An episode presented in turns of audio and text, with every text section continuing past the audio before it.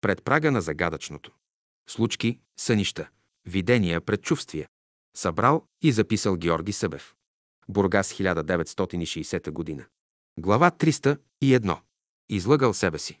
Един селянин доял две биволици, вадал прясно масло и го продавал на висока цена. Но сторило му се, това не е достатъчно и решил да печели повече. Той хранил и свини, от които получавал мас. Хрумало му да слага в маслото 30% мас. Никой няма да може да го познае. Почнал да слага мас и го продавал за чисто масло. Това продължило години. Спечелил много пари, но се страхувал да не го обърят, ето защо криел парите в една дупка в стената. Заболял хитрият старец и боледувал продължително. Онемял. С движение на ръцете едва успял да каже на своите близки къде са парите. Те разкопали стената и ги намерили. Били се събрали няколко хиляди лева, но вече били излязли от обращение. Всичко отишло на хаост. Много труд за нищо. Хитрият селянин лъгал хората, че им продава чисто прясно масло, ето че времето излъгало него. С много пари умрял като сетен бедняк. Този хитрец се казвал Колю Христов от село Водица, Търговишко. Разказала баба Гина. 10 октомври 1978 година. Глава 302. Срутила се кариерата. Трима души работели в една кариера. Внезапно станало срутване. Двамата успяли да избягат, а третият бил затрупан, но за негово щастие останал между две канари скали, където имало малко въздух за известно време. Изживял момент на голям ужас, като си мислял, тук вече ще ми е краят. Няма избавление. И почнал да се моли, но тъй като не знаел молитви, думал само Боже, Боже. В него момент на пълна безнадежност, при него се явил старец с бяла брада и дълга коса, който го погледнал благо и успокоително и му казал само това. Аз ще ти помогна. И пак се изгубил старецът, също тъй, както внезапно се бил явил. Другарите му веднага почнали да копаят и след няколко часа усилен труд успяли да го спасят. Отнесли го в болница и след десетина дни го изписали. Един ден така се случило, че същият човек отива от дома на Христо Каратлиев от Любимец. Там в стаята му вижда портрета на учителя, загледал се в него и попитал, чий е този портрет. Това е портрета на нашия учител. Защо питаш? Когато бях затиснат в кариерата и се молих, този човек ми се яви и ми каза, че ще ми помогне. Разказал Христо Каратлиев. 9 юли 1971 година. Градината на Айтос. Глава 303. Видение. Една ученичка. Бях 16 годишна, още ученичка. Една нощ чувам, че се пее под прозореца. Помислих си, кой ли ми прави серенада? Станах и отдръпнах пердето. Хубава лунна нощ. Видях хор от млади момичета, облечени като пансионерки. Пееха. Хубав е животът, но кратък. Блажени са чистите по сърце. Благословени са, които разбират истинското му едназначение. Горното небе сън, а видение, което помня повече от 40 години. Разказала Мандажиева. 31 август 1979 година. Бургас. Глава 304. Среща с учителя. Евангелският пастир Методи Марков, който четеше редовно беседите и се ползваше от тях за своите проповеди, един ден отива при учителя на изгрева и го пита. Може ли от амвона на Евангелската църква да се изнасят окултни истини, за да се популяризират? Уния души, които се пробудят, къде ще отидат? В църквата, отговорил пастор Марков. Учителят замълчал, като нищо не казал, а според други бил казал, от един затвор в друг. Аудиенцията с пастора завършила. Забележка. Същият пастир е правил услуги на наши приятели, като ги е венчавал в Евангелската църква, когато православната им откажеше или искаше декларация, че се отказват от учението. За тази му услуга нашите приятели са му благодарни и признателни. Глава 305. Къща за бедния. Двамата братя Васил Долапчиев и Слави Тодоров и двамата зидари, строители, отивали да търсят работа по селата. Като минавали през село Дъбник, срещнали един турчин, с когото заговорили. Познавали се. Турчинът им се оплакал. Ще умра и ще оставя децата си без покрив. Това ми е най-тежко. Не се безпокой, Хрюсте мага. Бог е добър. Той ще промисли. Двамата майстори се погледнали и разбрали да му направят една стая, да има къде да приюти семейството си. Върнали се в селото майсторите и почнали да събират материал от тук от там по една града. Събрали гради и талпи и почнали строежа. Само за няколко дни стаята била направена и измазана. Оставили я да съхне. За бедния Хрюстем ага повече не било нужно. Не изказала била радостта на бедния турчин, че най-после ще има къде да подслони децата си. Аллах да ви възнагради, добри хора, за това, което направихте, казал той, като поглеждал ту тях, ту небето. Двамата братя продължили пътя си с една тиха радост в душата си, че им се бе отдало възможност да направят нещо, за което няма да им се плати, че са направили едно малко добро за славата Божия. Разказал Слави Тодоров.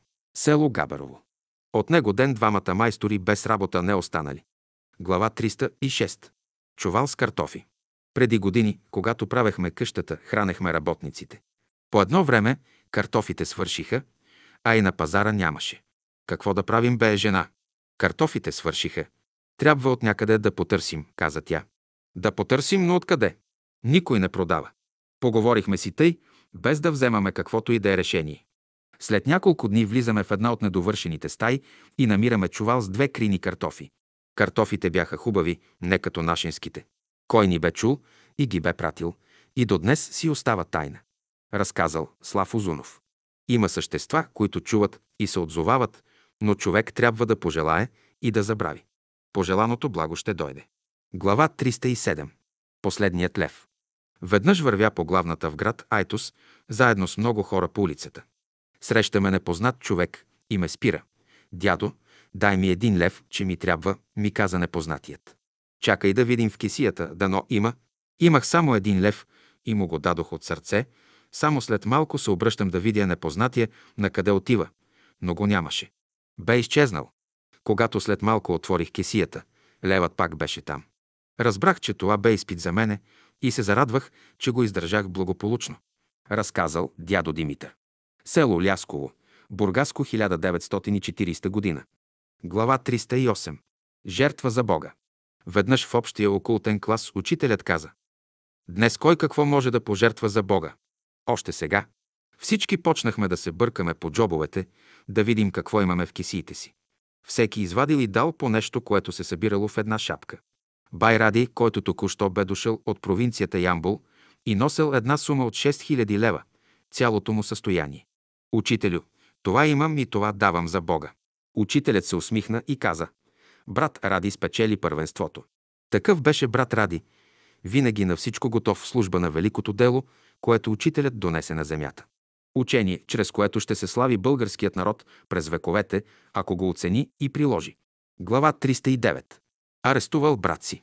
Един ден имах работа в Бургас, в квартал Победа. Това беше през 1923 година. Като отидох в Победа, попаднах на кордон войници. Него ден в квартала имало блокада и търсели нелегални. Виждаме нашият брат, капитан Гръблев, и като разбра каква е работата, веднага взема двама войници с натъкнати на пушките ножове, като постави един пред мен и един зад мен и заповяда на войниците да ме закарат на гарата и да ме освободят. Както им каза, така направиха. Войниците, като ме подкараха, много народ се спираше да ме гледа и чувах хората, като думаха. Ето, хванаха един нелегален или атак. Минаха години от тогава и сега, като си спомням случката за моето арестуване, се удивлявам на голямата находчивост на брат Гръблев, който веднага съобрази как да ме избави от мястото на блокадата. Разказал Станко Георгиев. Село Камено. Когато човек иска да помогне на някого, когато е в тежко положение, все ще намери начин да направи добро. Глава 310. Хляб за лагера на Седемте Рилски езера. От много години братството летува при Седемте езера в Рила. Така беше и през 1954 година. От цял месец приятелите вече са на Рила, а аз още нямам разрешен отпуск. Ще мине хубавото време, си мисля аз. Ще почнат дъждове, а аз още съм далеч от планината, далеч от оная чиста, девствена природа. Най-после получих очаквания отпуск, стягам малкия си багаж и потеглям за София, изгрева. Там сякаш сестра се вдали на мен чекала и тръгнахме заедно с влака през Станке Димитрово. Пристигнахме късно през нощта. Леглата в хотела, заети. Разрешиха ни да останем в салона. На следния ден, докато търсим превозно средство, за да продължим своя път към езерата, ето, че видяхме Коста Влаха със своите 10 коня. Слязал за хляб, като носи и купоните. Комисарството му отказало да даде хляб и той се чуди какво да прави. Лагерът не бил признат за курорт. Аз поех грижата за получаване на хляба с облаго с укротце. Отивам първо в комисарството, а след това в по-горна инстанция храноизнос. Получавам разрешение и натоварихме хляба. А на лагера от два дни били без хляб. Потеглихме за езерата. Една вътрешна радост топляше сърцето ми, че бяхме получили хляб. Като вървяхме нагоре, след натоварените с хляб коне, и си размишлявах върху причината, защо толкова късно отивам на езерата, разбрах, че щял съм да бъда необходим, за да се получи хляб за езерата, зато и ми бяха дали отпуската късно, за да има кой или по-право чрез кого да се помогне за получаването на хляба. Знаех, че не аз издействах, а учителят чрез мен. Когато пристигнахме и споделихме с приятелите за преодолените трудности във връзка с получаването на хляба, всички много се зарадваха. Така учителят ни помагаше, макар че вече не бе в плът на земята. Разказал Георги Събев. Бургас, 1954 година. Глава 311. Спасявайте картините. Времето се бе засушило. Още от ранна пролет нито капка дъжд. Събирахме се група от 10 души по 10 дни със специален наряд да изпросим от живата природа дъжд. Бяха минали месеци на усърдна работа. През това време се наложи ремонтирането покрива на сградата на братската градина. Беше се събрала голяма бригада. Току-що бяхме свалили целия покрив, за да подменяме градите под покрива, ето че се заоблачи и запръска дъжд. От запад, от към Тополица, идваха гъсти и тъмни дъждовни облаци. Ако дойде силен дъжд, както е разпокрита цялата сграда, ще навали и ще падне таванската мазилка. От всякъде ще потече, тогава ще се похабят картините по стените. Спасявайте картините. Снемайте и загъвайте в найлони. Опитахме се да направим покрив над молитвената стая с одеяла, но беше невъзможно да се запази при силен дъжд. Братя, каза си Немир, да не чакаме да видим какво ще стане, а да се изправим на молитва. Господи, ние до сега се молихме за дъжд, но днес салонът е без покрив. Ако завали, всичко ще се намокри, ще падне мазилката, а и тези братя и сестри, които са дошли да помагат, няма къде да спят. Молим ти се, Господи, направи така, че да не стане пакост. Ако може, отмени дъжда поне за 24 часа. После нека да вали, да напои жадната земя, да зарадва хора, животни и растения. В този дух бе молитвата. Бог, нашият любим баща и покровител, чу сърдечната ни молитва, облакът още от Тополица се раздели на две. Единият мина горе, по Балкана, в посока на изток, другият на юг, през село Пирня и замина за града. На братската градина поваля слаб дъжд, колкото да угаси праха, нанесен през покрива на тавана. На следния ден, при хубаво време, работата продължи и завърши до вечерта. Всички бяхме радостни, че Бог чу молитвата ни и ни помогна. Разказал брат Синемир. 1 юли 1961 година. Братската градина Файтус. Забележка. Синемир е псевдоним на Георги Събев. Глава 312. Възмездие. През 1912-1913 година стана масово изселване на гърците от крайбрежните селища Мичурин, Бродилово, Ахтопол и други. Тогава нашият съгражданин Евстати Гешев употреби всякакъв вид изнудвания над изселниците и купи много имоти. Направи си голяма къща като дворец, но по нечестен път. След това се задуми. Имаше три деца. Първото от които бе момче, което не бе с ума си. То се помина от туберкулоза. Второто бе момиче. Порасна, изучи се и стана учителка. След няколко години и тя заболя от ТБС и се помина. След още няколко години се помина и майката от същата болест. Евстати остана сам в голямата къща, без нито един близък. Той смяташе, като има много имот, че ще живее добре. Той изпи горчивата чаша до дъно и разбра, може би, че щастието на човека не е в парите, нито в богатството. Разказала Деспина Александрова. Град. Ахтопол, Бургаско, 1977 година. Глава 313. Една среща с учителя. Един ден реших да отида при учителя и да го питам нещо за себе си. Отидох при входа на приемната и си чакам реда. Пред мен един млад човек. И той чака. Мисля си така, може и него да го вълнува същият въпрос. Да се занимава ли с поезия? Дойде му редът и влезе. На излизане го попитах, какво ти каза учителят? Да оставя поезията. С нещо друго да се занимавам. Това ми каза. Аз малко се поразколебах дали да вляза или не, но си казах. Ще вляза, да видя какво ще ми каже. Учителят ме прие. Учителю, занимавам се с поезия и музика, а имам три деца, за които трябва да се грижа. С поезия или с музика. Рекох и с двете, разказал Лазар Опев. Изгрева 1979 година. Глава 314. Друг случай. Това бе през 1942-1943 година, по време на бомбардировките. Жената и децата бяха евакуирани в Калофер. Веднъж, като отидох при тях, дъщеря ми, Дончето, ме пита. Татко, кога ще свършат бомбардировките? Не знам, но ще питам учителя и казах аз. Донче, защо питаш? Тука не е хубаво. На изгрева е най-хубаво. По това време работех като оксиженист на ЖП Гара София.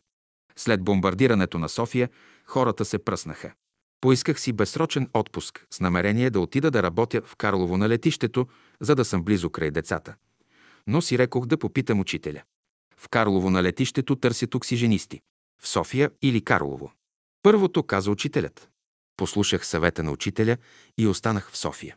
На третия ден от този разговор летището в Карлово стана на пепел. Спомних си за срещата ми с учителя и защо ми бе казал. Първото, т.е. в София да остана. Ако не бях послушал, щях да платя с живота си. Разказал Лазар Опев. Глава 315. Хей, братко, ти ли си бил? Има място край селото. Години наред каквото посея, нищо не мога да прибера, все зян си става. С каквото и да го посея, пролетно ли, лятно ли, все ще се намери някой чубанин да го стори зян. Чудех се какво да правя. Един ден, когато посятото вече беше доста избояло, реших да го пазя цяла нощ и всяка нощ. Вечер късно си вземам ямурлука и без някой да ме види, отивам на мястото и се потулвам. Това правя няколко нощи наред. Една нощ късно, към полунощ, чух шум от стъпки на добитък, а звънци не се чуваха, защото бяха запушени. Явно бе, че чобанинът нарочно идваше да си напасе стадото с избоялата царевица. Постоях малко, за да видя да не би овцете случайно да се влезли. Но видях, че пастирът стоеше накрая и ги наблюдаваше. Станах и отидох при него, познах го и му казах тихо. Ти ли си бил, без Ставре, който ми правиш пакост всяка година? Хайде, друг път не прави така. Оставих го и си тръгнах. Той веднага изгони стадото. Аз не го заявих на общината, нито казах на някого, но от тогава вече зян не ми се стори. Разбрах, че бях победил с благост и любов. Знаех аз, че огън с огън не се гаси, разказал дядо Димитър от село Лясково. Глава 316. Лекуване на ухо. Живеехме на село. Още от малка ме болеше дясното ухо, което мама лекуваше според народната медицина. След като се задумих и вече имах две деца, един ден пак ме заболя ухото. Оплаках се на близки, между които бе и мъжът на аптекарката. Той веднага изтича до аптеката да вземе лекарство. Донесе го, сложихме няколко капки и болката веднага премина. Зарадвах се и се успокоих. Но само след няколко минути болката отново се върна. Сложихме пак лекарство и отново мина за малко. Ухото ми отвън и отвътре изгоря от лекарството и почна да се лющи. Тогава с мъжа ми решихме да пишем на брат на изгрева, който да пита учителя и да ни пише. Но поради силните болки аз не можех да чакам и реших сама да направя връзка с учителя. Позадрямала съм за миг и сънувам, че съм в Тополов град, където срещам един стар човек, като учителя, но беше друг. Той ме погледна и ме попита, как си? Боли ме ухото. Търся лек. Без пари лекарство, каза той. Ще вземеш мляко от кърмачка на първо мъжко дете и ще капнеш в ухото. Докато ми каза това и изчезна. Не го видях къде отиде. Тръгнах да търся кърмачка. Стигнах до вратата и почуках. От почукването се събудих. Намерих мляко и оздравях. Един ден копая на нивата. Край мене минава позната жена, бърза за съседното село. Не я заговорих, понеже видях, че бърза, но не мина много и тя се връща. Тогава я запитах, къде ходиш, че толкова бързаш. Дъщеря ми е боли ухото и търся лек, ми каза тя. Ходих да търся фелчера, но не го намерих. Нямалото и в съседното село. Лесна работа, и казах аз. Лекарството е без пари. Ще вземеш мляко от кърмачка на първо мъжко дете и ще капнеш няколко капки в болното ухо. Отиде си жената с желание да опита и това лекарство. След два дни същата жена случайно ме срещна и веднага почна да ме прегръща и да ми благодари за хубавото лекарство, което веднага им помогнало. Разказала Данка Колева, квартал Прослав. Глава 317. Внукът на един праведник. По време на евакуацията на София учителят и приятелите от изгрева се бяха евакуирали в село Марчаево, където аз често отивах. Но не ме сдържаше. Искаше ми се да пътувам, да отида някъде, но не знаех къде. Хрумна ми мисъл да отида в Айтос, на братската градина, където още не бях ходил. Споделих с учителя желанието си. Той ми каза. Идете, рекох. На добър час. Качих се на влака и отидох на братската градина при брат Георги Куртев. Като разговаряхме, той сподели мъката си, че неговият внук, като войник в казармата, бил заловен да разпространява позиви и арестуван. Каза ми къде. Службата, която заемах, ми даваше свободен достъп навсякъде. Знаех, че в погребите имам приятели и ще мога да помогна. Побързах да се върна, докато не е късно, защото арестуваните на това място са били измъчвани от атлета Петър Фериштанов. Мнозина са намерили смъртта си в ръцете му. Трябваше да се бърза. Върнах се веднага и отидох при съответния началник, мой близък.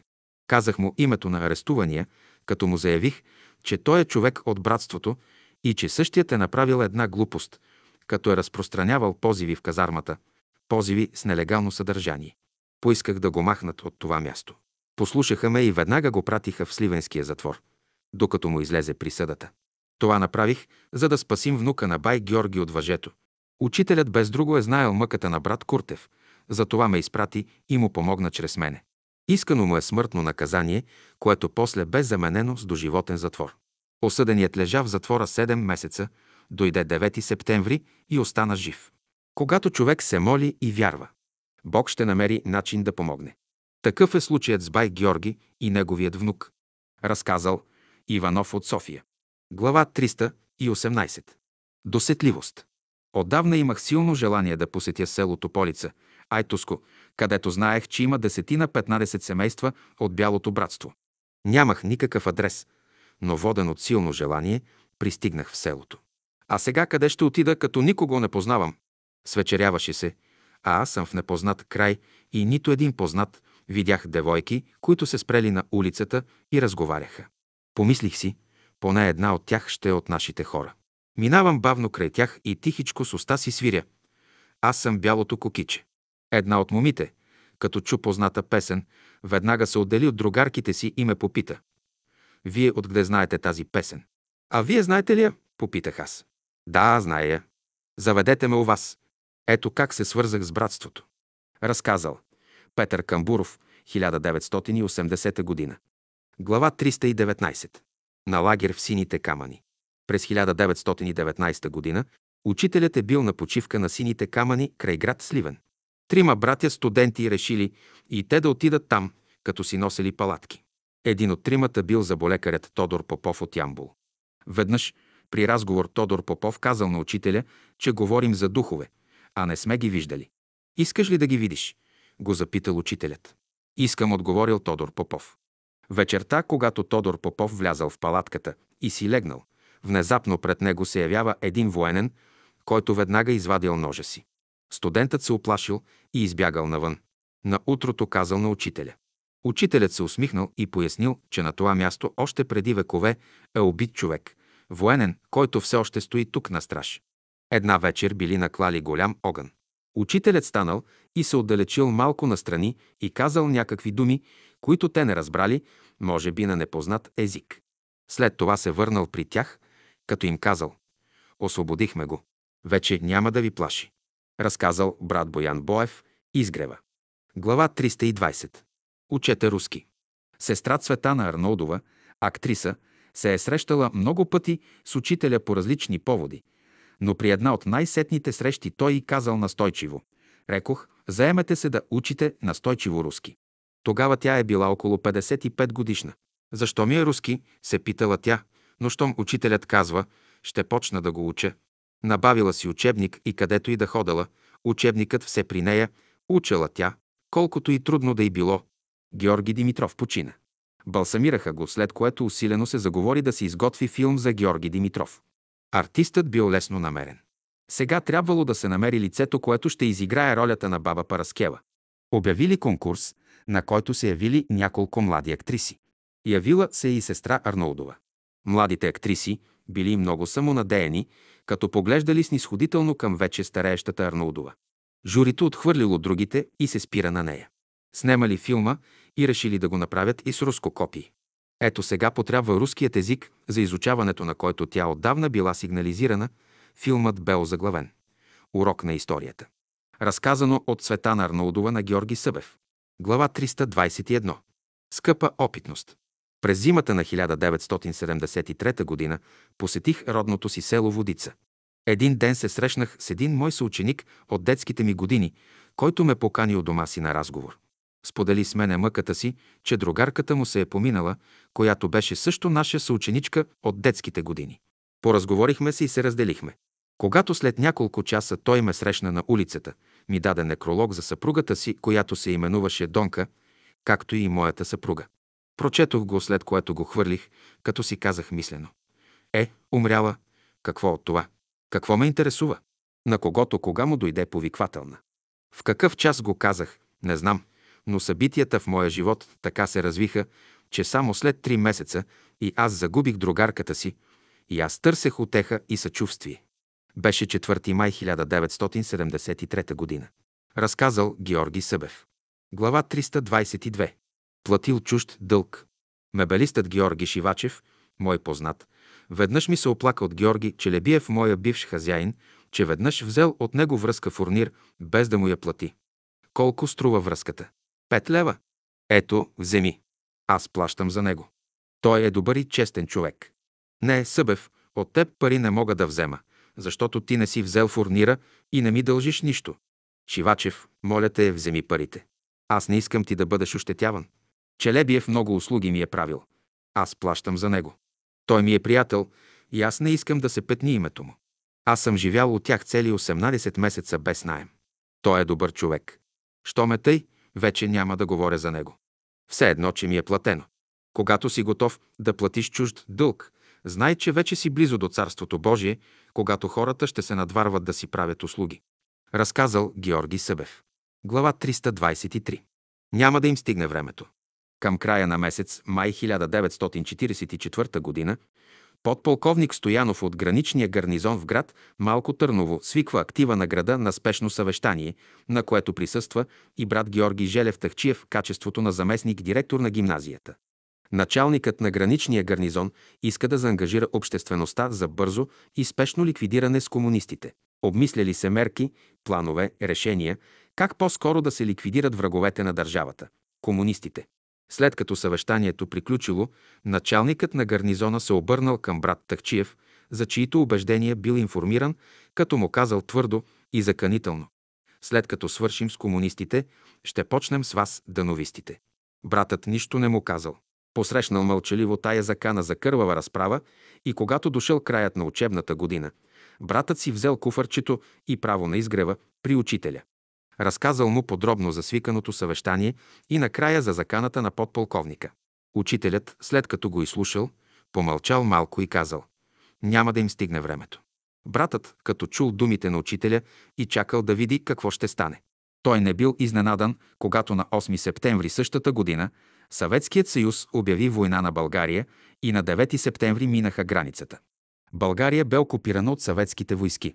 Да, казал брат Тахчиев, на преследвачите на комунизма не им стигна времето.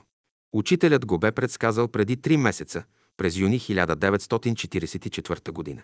Не им стигна времето да преследват и дановистите. Всеки, който вдигне ръка срещу една справедлива кауза, няма да му стигне времето. Така пише в Акашиевите записки. Случка, разказана от Георги Тахчиев, София. Забележка на редактора. Дойде времето на комунистите да управляват от 1945 до 1989 година. Вместо да си вършат онази работа, за която бяха дошли, то те започнаха да преследват дановистите. Така и тяхното време приключи в 1989 година. Глава 324. Куриерът. Разказва племенникът на брат Павел Русев. С брат Павел повече от десетина години сме живели на изгрева и редовно посещавали беседите. Той не се задуми, защото семейният живот не го влечеше.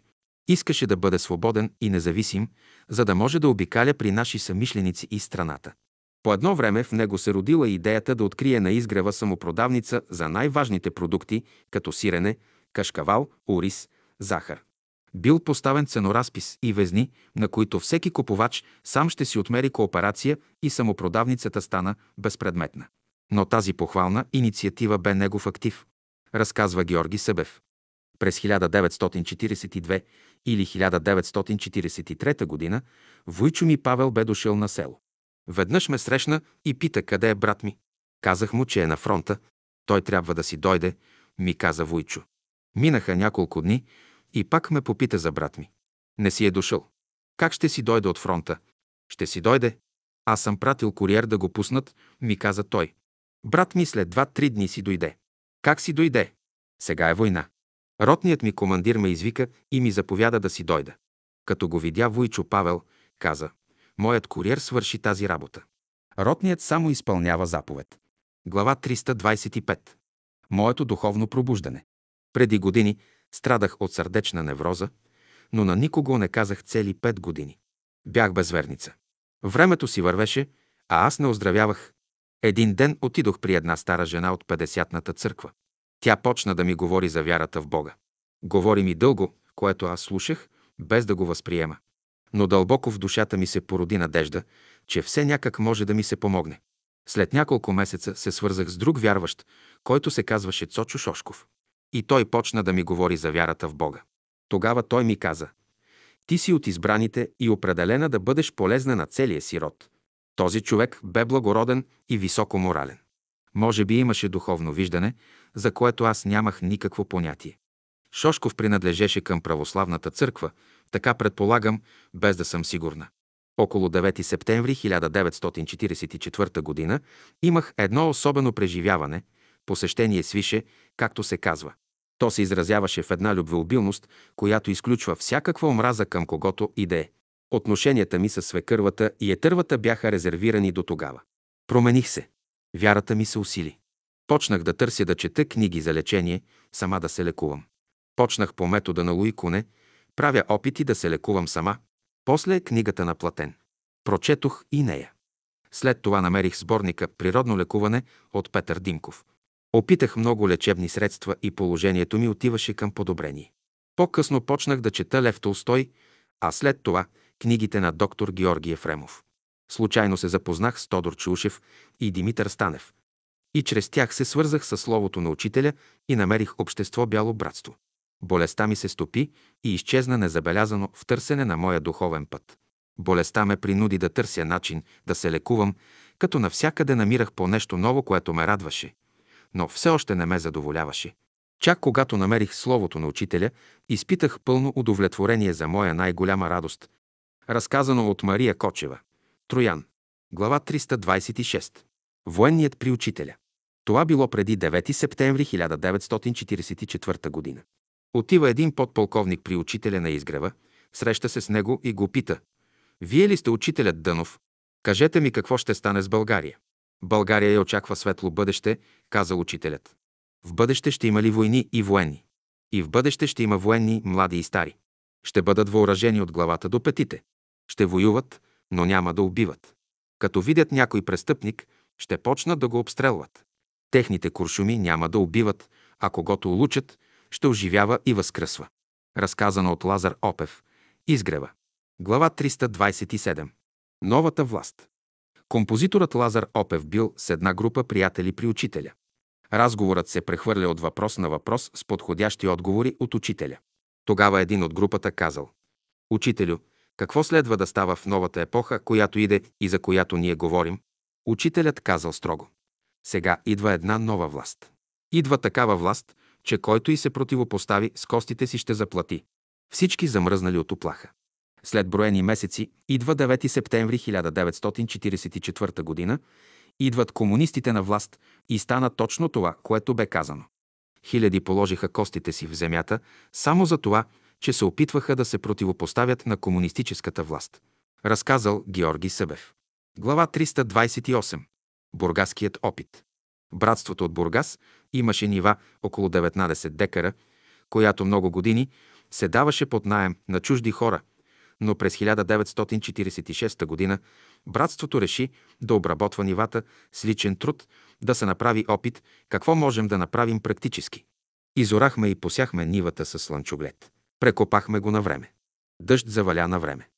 Когато бе израснал две-три педи, Отидохме една нощ към 12 часа 10 души със специална задача. След като свършихме с задачата, помолихме се на четирите края на нивата и в средата и се върнахме пеш в града. Тогава нямаше нощен превоз. Реколтата бе незапомнена, че се чудехме къде да я приберем. Наложи се нашата спалня да се превърне на склад. В бригадата участваха Радка Бойчева, Пенка доктор Станчева, Райна Банска, Петър и Пенка Колишеви, Георги и Донка Събеви, Станка Баркова, Нина Ченкова, Стевка, Рашка Самова и други, чието имена сме забравили. Полука от нашия опит.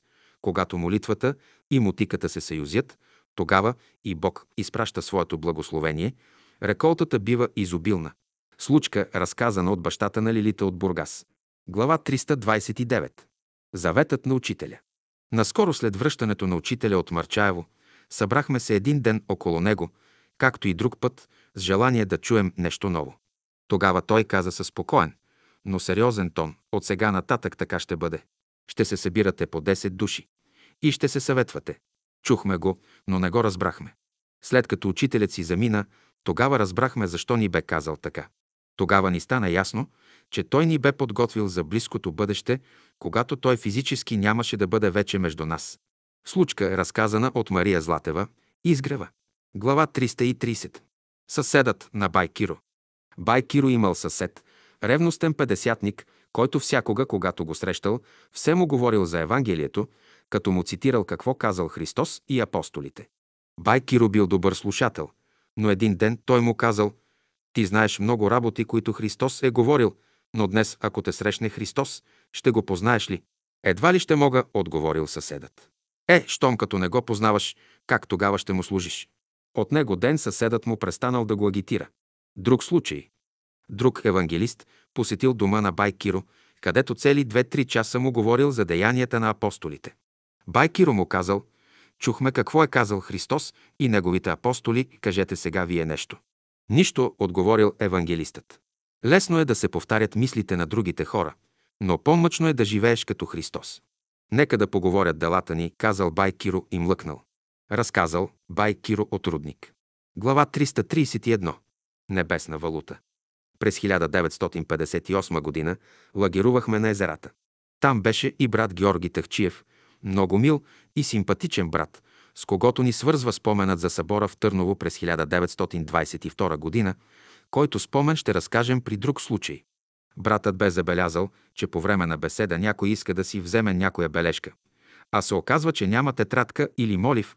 Ето защо брат Тахчиев се бе погрижил, като бе купил цяла дозина моливи и тетрадки и раздаваше на нуждаещите се. Той услужи и на мене. Когато поисках да му платя, той ми каза «Няма нужда». Но аз искам да си платя, му казах аз. Може, но в небесна валута, ми каза той с усмивка. Какво значи небесна валута? Това е любовта, която е разменната монета на небето. Което ще рече, прояви и ти любов. Разказал Чичо Гошо. Глава 332. Да бих могъл. Любимият ни учител, като ни гледал и виждал колко сме безпомощни при разрешаването на най-малките противоречия и страдания, които срещаме в живота, веднъж казал, ако бих могъл да плача, бих ви оплакал, но не за вашите страдания, а за вашите заблуждения. Вие вода газите, а жадни ходите. Четете и не прилагате учението, и за това сте тъй безпомощни. Силата на човека е в приложението, а не само в знанието. Знанието става сила, когато се опита, когато се приложи, когато то стане плът и кръв на човека. Разказал Илия Озунов, изгрева. При лозичката. Веднъж видяхме учителя при лозичката и скоро се събрахме около него да чуем нещо ново. Говорихме по разни въпроси, след което учителят каза сега да поработим, за да дадем импулс на българския народ към труда. И почнахме работа на лозето. Разказал Илия Озунов, изгрева. Глава 333. Мълчалива проповед. Бях чиновник в Българската народна банка, София. Всяка неделя след обяд отивах на изгрева да се срещна с учителя, както и да се видя с някой от приятелите и да разменяме някоя дума. Веднъж пак отидох при учителя и той ме покани в приемната си да седна на един стол, а той седна на плетеното кресло срещу мене. Разменихме някоя дума, след което настъпи мълчание, защото нямах нещо особено да го питам.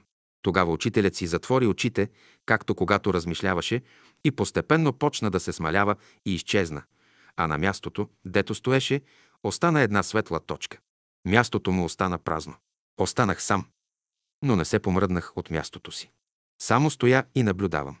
След малко тая светла точка порасна и наново се яви образът на учителя, който ме погледна. Но ето, че след малко пак наново почна да се смалява и пак изчезна, като остана само светла точка на мястото му. Аз стоях като прикован на стола, без да се помръдна и само наблюдавах. И ето наново тая светла точка се превърна в светлия образ на учителя, седящ на плетения стол срещу мене в позата на размишление. След това той за трети път изчезна и се превърна в светла точка. А после отново се появи учителят в целия си ръст. Стоя и си мисля, Господи, колко си велик и неузнаваем. А си се облякал във формата на човек, работиш над нас и чакаш да се пробудим, помагаш ни да пораснем, да те познаем. След тия размишления учителят ме погледна, сякаш ме питаше. Имаш ли нещо да питаш? Не, учителю. Станах, целунах му ръка и си излязох, като му благодарих за това, що видях. Това, което този ден видях, бе чудо и то не по-малко от онова, когато Христос се възнесе на планината и апостол Петър каза, Господи, добре е да направим три шатри. Това, което видях този ден с очите си, вече не се повтори, но то дойде да ме освободи от всяко съмнение. Аз познах учителя. Това беше една мълчалива проповед. Какво велико смирение! Разказано от Никола Шиваров на Михаил Ангелов, Варна, 1954 година. Глава 334. Невъзможното стана възможно. През 1942 година отидох на братската градина Файтус, където прекарах няколко дни заедно с брат Георги Куртев. Той един ден ме повика в стаята си и ми каза, че ще ме изпрати в Бургас по работа. Аз вече очаквах поръчението му. Пращам те да занесеш едно писмо на един наш близък, който служи сега в казармата, но да знаеш, че за Бога невъзможно няма. Взех писмото и веднага тръгнах, за да изпълня като войник заповедта. Отидох пред казармата, където на входа пазят часовой. Минавам край тях и ги поздравявам, но никой не ме спря. Влизам в двора, където офицери разговарят. Поздравявам и тях и ги питам за лицето, което търся. Насочиха ме към едно подземие. Отивам, срещам се, разговарям с него и му предавам писмото. Той го взе и прочете, след което ме попита, ти как влезе? Тук птичка не може да прехвъркне. Тогава аз му казах думите на брат Куртев, че за Бога невъзможно няма и как никой не ме спря на влизане. Тогава войникът ми каза, аз няма да те изпращам. Ти ще си излезеш, както си дошъл. И наистина излязох си, без някой да ме спре. Върнах се на братската градина и разказах на брат Куртев най-подробно всичко, което бях направил. Тогава той ми каза, това беше за твое назидание. Разказал Кулиш. 24 май 1966 г. Белият връх. Глава 335. Живот за живот. Това беше преди 9 септември 1944 г., когато един ден отидох на изгрева при учителя, който ми каза, че големият ми син трябва да бъде военен. Чудно ми се видя това, но послушах учителя и синът ми постъпи на военна служба в град Русе. След няколко месеца отидох пак на изгрева. Срещнах се с учителя, който ми каза да отида в Русе да се видя с сина си. Какво ще ге се гледам, мисля си аз, като още се колебая дали да отида или не. Тогава отидох при брат Боев и му казах, че учителят ме праща в Русе. Иди, щом учителят те праща, ми каза брат Боев. Върнах се при учителя и му казах, че ще отида в Русе. Тогава той ми каза да го изведа от строя. Как може да стане това, учителю, му казах аз. Мене кой ме познава? За такава работа се иска големи, влиятелни хора. Учителят, след като ме изслуша, ми каза да отида при брат Георги Димитров от Русе, който щял да ми помогне. Отидох при него и му казах поръчението на учителя. Тогава брат Димитров ме заведе при подполковник Коцев, когато сварих на обед. Казахме му поръчението на учителя. Той веднага стана от храна и взе телефона. Синът ми вече бил задържан, защото в него намерили нелегални позиви. След около половин час го докараха четирима войници с натъкнати ножове. Ти остани тук, му каза подполковникът, а вие сте свободни, каза той на войниците. От него ден подполковникът го взе за ординарец и работа. Руси Кара Иванов се оправи. След 9 септември 1944 г. Народният съд осъди подполковника на смърт. Жена му, изплашена от присъдата, дойде у нас за помощ. Направихме веднага изложение до Народния съд и помолихме да се замени смъртната присъда с доживотен затвор. Съдът взе под внимание изложението, отмени смъртната присъда и я замени с доживотен затвор. По-късно дойде и помилване, и този човек излезе от затвора. И тъй, той спаси живота на сина ми, а ние неговия живот. И тъй стана живот за живот. Разказал Руси Кара Иванов. Глава 336. Изключителни времена. Току-що бяхме се евакуирали в село Ветрен, Казанлъшко и едва бяха минали 10-12 дни и получихме съобщение, че съборът през 1943 г. ще се проведе през август на 19 поради изключителните събития, които има да станат. Съборът се проведе. Удрят бе повикан от Хитлер в Берлин за преговори във връзка с отпускане българска войска срещу Съветския съюз. Царят почина на 23 август, поради което се обяви всенароден траур в цялата страна. Ето това бяха изключителните събития, които не закъсняха. Разказал Жечо Панайотов. 19 декември 1965 г. Село Тополица. Глава 337. И Господ да слезе. През 1942 г. жена ми заболя много тежко. Лекарите казаха своята тежка дума, че и Господ да слезе от небето, пак не може да й помогне, ето защо я изписаха от болницата. Тогава писах писмо на учителя, като му изложих състоянието на жена ми, казах му и мнението на лекарите. С писмо учителят ми даде метод как да я лекуваме. Методът предвиждаше мазане с зехтин и пиене по една лъжичка, което бе придружено с формула. Само за 40 дни тя оздравя напълно. По този случай приготвихме подарък за учителя и заминахме за София. Изгрева да му го поднесем. Когато пристигнахме на изгрева, беше събота, в който ден учителят не приема никого. Помирихме се, но още стоим пред стълбището до стаята му. Учителят слезе отгоре и ми прие в гостната, като веднага след нас заключи вратата. Ние паднахме на колене пред него и му благодарихме за излекуването на жена ми.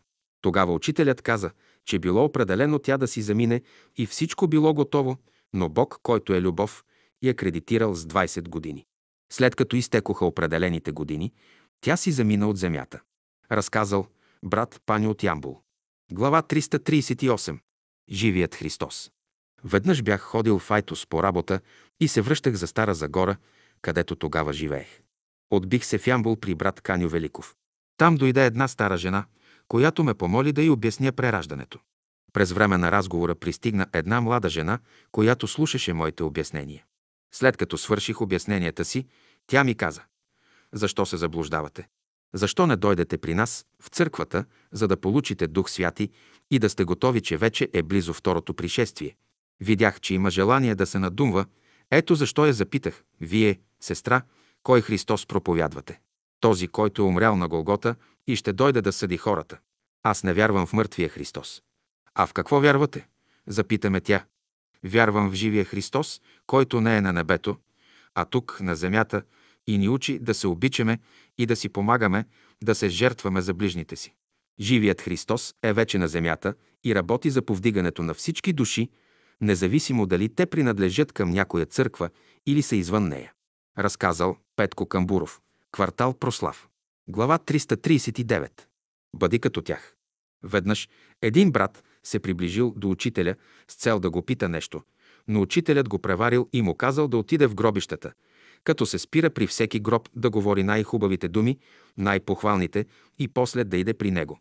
Братът послушал съвета на учителя, отишъл в гробищата и като се спирал на всеки гроб, обръщал се към покойника или покойницата и ги хвалял с най-похвални думи. След това, преди да напусне това място на мълчанието, произнесъл им едно слово, като казал приблизително следното. Вие, братя мъртъвци, бяхте умни хора. Някои от вас дори бяха гениални, но хората не ви оцениха, защото не ви разбраха, но не се отчаивайте. Имайте търпение.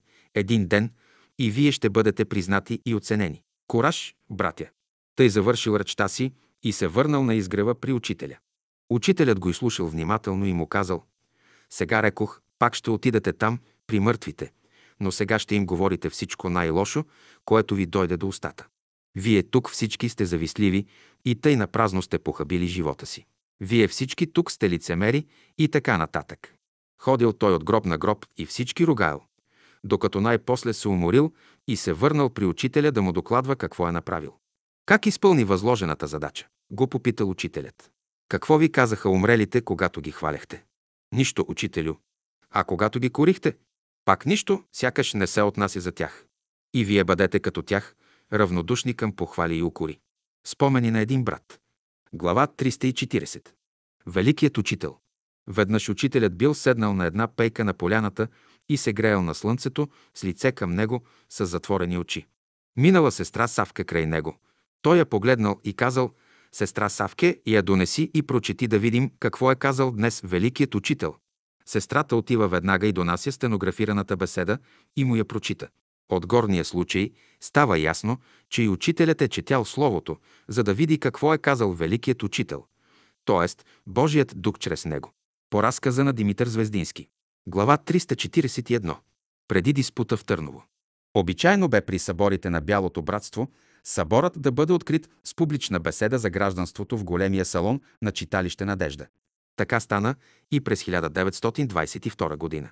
При тази публична беседа по повете на православното духовенство бяха организирали диспут, с което искаха да провалят беседата. Предвиждайки това, учителят предварително повикал брат Минчо Сотиров и му дал известни наставления и една формула, която да каже на 8 души, които ще заемат различни места в салона и галерията. Казано им било, щом някой стане да говори, те ще насочат мисълта си към него и мислено ще му кажат «Ти си разумна душа, действай разумно» а едновременно с това брат Симеон Симеонов да подема маршови песни, когато бъде нужно. И така диспутът се осуети и учителят изнесе беседата за новия живот, като каза приблизително следното. Моето учение не е за спор и диспут. То е учение на живия опит. В числото на тези 8 души бил включен и брат Васил Дулапчиев, който ми припомни някои подробности около тоя диспут, на който и аз имах честа да присъствам. Разказал Георги Събев. Глава 342. Тумор на главата.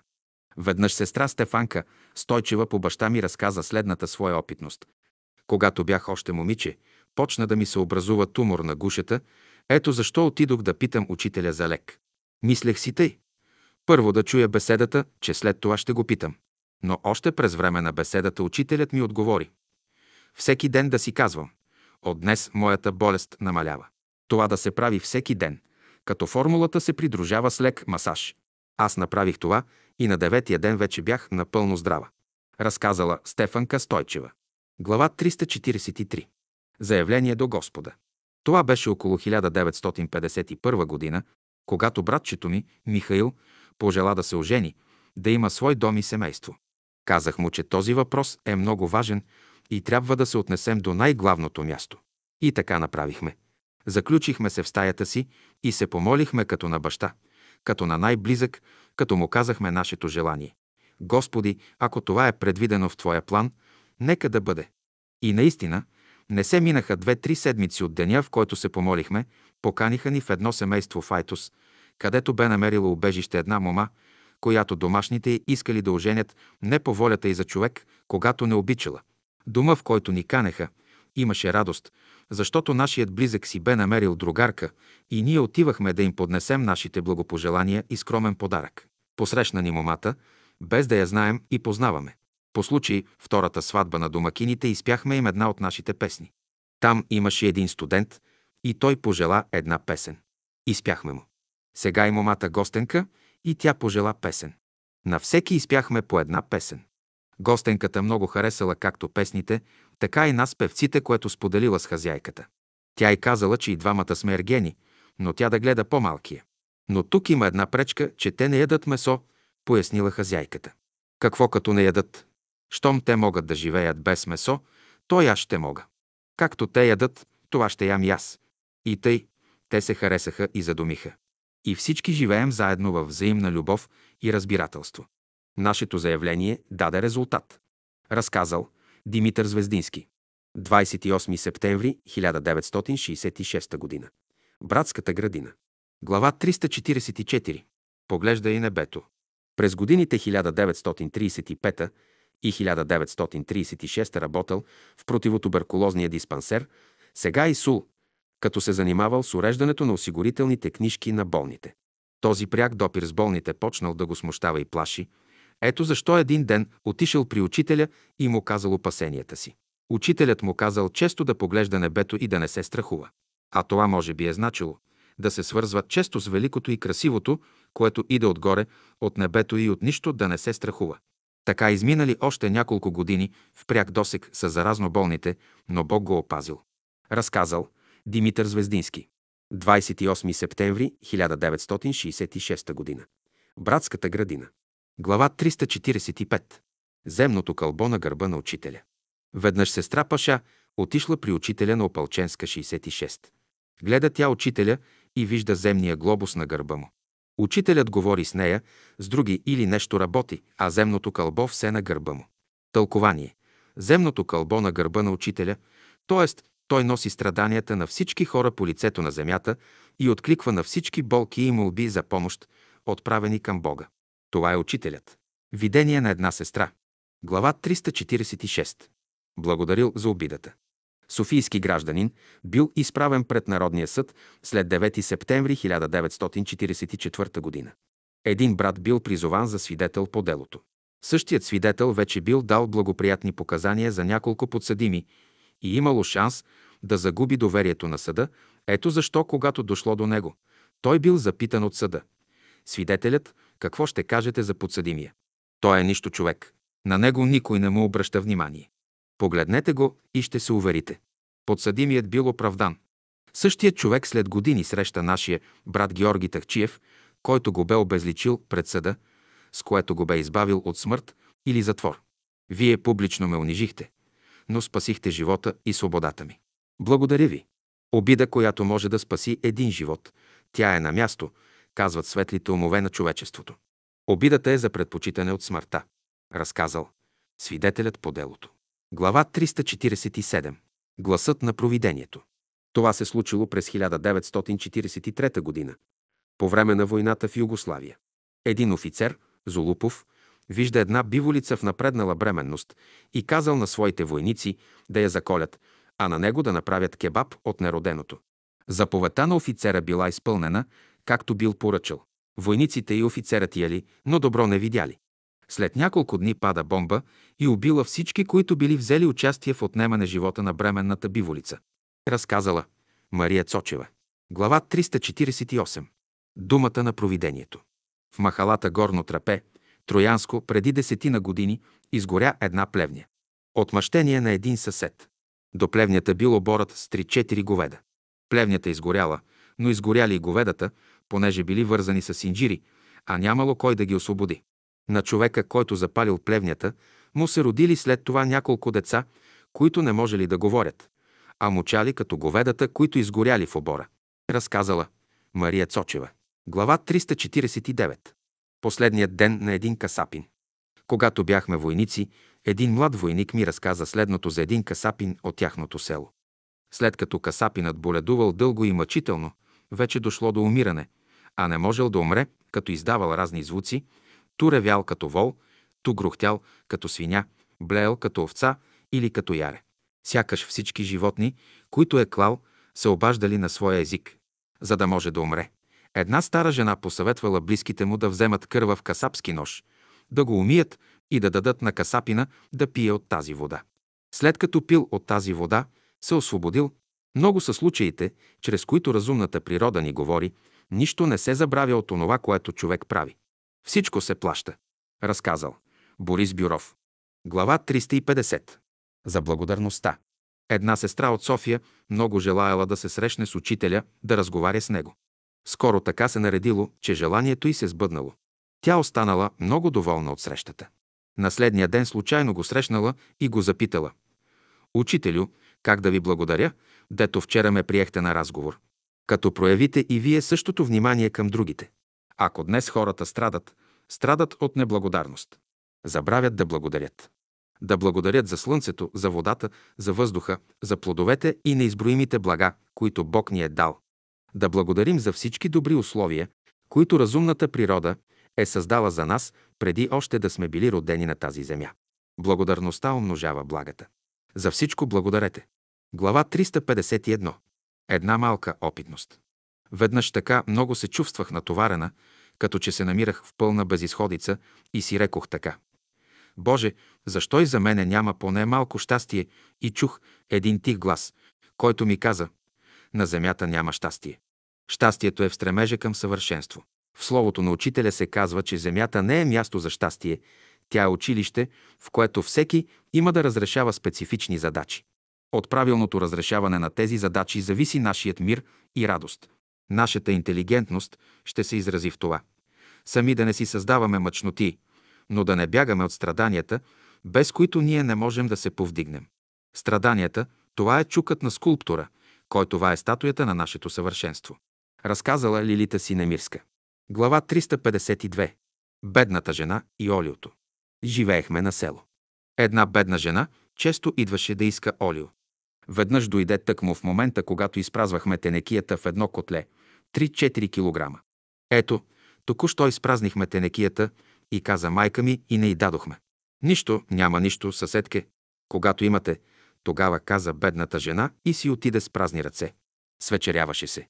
След малко баща ми се върна вкъщи и като вижда бакърчето пълно, помислил го за нечиста вода и веднага го плиснал на двора, преди още ние да успеем да му кажем и тъй, заради 200-300 грама олио, загубихме 4 килограма. Така невидимият свят глобява, когато сме пропуснали да направим едно малко добро. Всеки от нас има такива случаи в живота си. Разказала Иринка Славова. Глава 353. Глобата. Преди няколко години една неголяма група бяхме на екскурзия при Седемте езера. Станувахме на хижата. Там, между другите туристи, имаше един младеж, който не бе напълно здрав. Беше сам. Нямаше с кого да общува. В групата ни имаше две девойки, кандидат, студентки за художествената академия. Този младеж почна да ги следи, където отидат, и той след тях. Те почнаха да се страхуват от него, може би неоснователно. Някой казал на хижаря и той го изгонил от хижата. А ние и той междувременно си бяхме поръчали продукти от Самоков, които още не бяха пристигнали. След като продуктите дойдоха, а момчето вече го няма, групата реши да вземе неговите продукти, като се даде на всеки поравен дял. Кой ще ги разпредели? Всички погледи се насочиха към мен, макар че ми беше неприятно, се съгласих. Това почти бе равносилно на кражба. Неприятна работа. Ако ние не ги вземем, ще ги вземе хижарят. Защо да е той? Нека сме ние. Всеки си получи дяла и се забрави. Но сега да видим кой ще плаща за сторената неправда. След ден-два се върнах в София, където останах по необходимост при един болен брат, на когото и аз нещо бях длъжен. Грижих се за него три дни. Дойде време за пътуване. Отидох на ЖП бюро, взех си билет и се връщам на изгрева. Проверявам за билета, няма го заедно с паспорта и портмонето с 200 лева, портмонето ми бе откраднато. Взех пари в заем и купих друг билет. Дълго време след това не можах да намеря причината за тая голяма неприятност. Билет, паспорт и пари. Едва след 2-3 години ми стана ясно, защо небето ме глоби. Глоби само мене, защото аз бях най-възрастния и при това ученик на учителя. Аз не трябваше да вземам никакво участие в тази нечестна сделка. Аз платих цялата глоба стократно, за да си науча урока. Момчето не беше виновно. Вината му беше само предполагаема. То бе болно при това и трябваше да бъдем по-снисходителни. Разказал брат Георги Събев. Глава 354. Ти ще промениш убежденията си. При една от сказките, които учителят изнасял във Варна през 1902 година, след сказката адвокатът Драголев казал на учителя «Аз не вярвам в тия работи. Запиши си тая дата, му казал учителят. Ти след пет години ще промениш убежденията си. Тогава ще имаш разбирания, противни на сегашните. След пет години жената на Драголев се запалила вкъщи и починала. Тогава той изпаднал в отчаяние и се отказал от своите материалистически убеждения, както и от безбожието. Разказал Боян Боев. Глава 355. Хляб за три дни. През 1943 г. бях при учителя на изгрева. След срещата ми с него, аз исках да си тръгвам и отидох да му се обадя. Той ми каза да не тръгвам. След още няколко часа реших да пътувам и пак отидох да се обадя на учителя. Тогава той ми каза, вземете си хляб за три дни. Сбогувах се и си мислех. Защо ми е хляб за три дни, ще взема за два дни. Но ето какво се случи. На 15 км до Толбухин влакът спря и не тръгва. Изядох храната, която си носех за два дни и на третия останах без храна. Хората слязоха от влака и всеки разтворил чантата си и се хранеше, а аз нямам нищо, а ме е срам да си поискам. Вече ми прималяваше от глад, когато дойде при мене млад, интелигентен човек, който носеше куфарче с храна. Спря се при мене, разтвори куфарчето и каза «Сага ние с вас ще хапнем». Но тъй като аз се стеснявах да взема, той ми отдели от всичко, което носеше – хляб, сирене, баница, кашкавал, варени яйца и ми каза «Заповядайте». Това, което той ми остави, бе не само за едно ядене, а за цял ден, дори и за два, толкова бе изобилно. След като се нахранихме, той си прибра куфарчето и под предлог, че има бърза работа, замина и вече не го видях. Кой знаеше, че съм без храна? И кой беше този непознат човек, който сподели храната си с мене? Ето въпроси за размишление. Разказва Веса Петрова. Глава 356. Опитност на певицата. Като се научих, че учителя се е поминал, цяла се разстроих и много плаках. Предстоеше ми концерт в близките дни. От много плач очите ми бяха подпухнали, а гласът ми спаднал, не го биваше. Чудех се при такова положение как ще изляза на сцената. Ето, че дойде денят на концерта. Излязох на сцената. Друг изход нямаше. Щом като излязох, видях учителя, който ме гледаше бащински. Сякаш всичкият ми товар се стопи. Пях с такова вдъхновение, както никой път. Това направи впечатление на колегите ми и те идваха да ме питат, Лиляна, какво става с тебе? Ти никога така не си пяла. Само аз знаех, кой ми бе помогнал в този решителен момент. Разказала Лиляна Табакова. Глава 357. Как да се молим? Веднъж при една среща с учителя го попитах. Учителю, как да се молим? Прави с вдигнати или с спуснати ръце? Според случая, ми каза той и млъкна. Не го разбрах, но не смеех да го попитам повече. Това ще да е било през 1942 година. Бе минало половин година от този разговор, когато почна евакуацията на столичното население. Операта се евакуира в град Брезник. Аз и още една колежка бяхме в частна къща. През нощта почна престрелка. Чуваше се куршумите, как пилкат и удрят по стените. Веднага се пъхнахме под леглата. Аз през цялото време се молих с 91-и псалом. Под леглото бе и нощното гърне. Далеч по-късно си спомних думите на учителя. Според случая. Когато след време пак се срещнахме, разправих му за случката в Брезник, а той се смя с сълзи на очи. Разказала Лиляна Табакова. 1970 година. Глава 358. Първото пролетно цвете. Една жена от провинцията, която била слушала за учителя да се говори много неща, отишла в София и оттам на изгрева. Било неделен ден и слушала беседа. Слушала как учителят говори, при което засяга разни въпроси, но тъй като нищо не разбрала, си рекла полугласно. Шарлатанин. Не, аз не съм шарлатанин, казал учителят. Аз уча хората как да живеят. Какво съм виновен аз, че те не ме разбират? Вината ми е, че аз съм първото цвете на духовната пролет на човечеството. Глава 359. При многото злато. Бях много бедна. Живеех в големи лишения. Това ме измъчваше. Желаях да съм богата, да имам много злато. Такава мисъл държах в съзнанието си. Една нощ сънувам, че учителят идва при мене и ми казва «Ела с мене. Ще те заведа на едно място, дето има много злато». Аз тръгвам след него. Минаваме през една гора и стигнахме до това място. Събудих се, но още помнех пътя. Като тръгнах по него, стигнах до изгрева. Видях учителя. Отидох при него и го запитах. Вие ли сте, който ще ми посочите златото? Да, аз съм, но аз за друго злато ви казах. Тогава тя се запознала с хората от братството и почнала да чете беседите. Така тя намерила златното съкровище и станала богата. Душата й се пробудила за един друг живот, по-светъл, по-смислен и красив. Разказала сестра Пенка от град Трън. Глава 360. За силното желание. През 1922 г.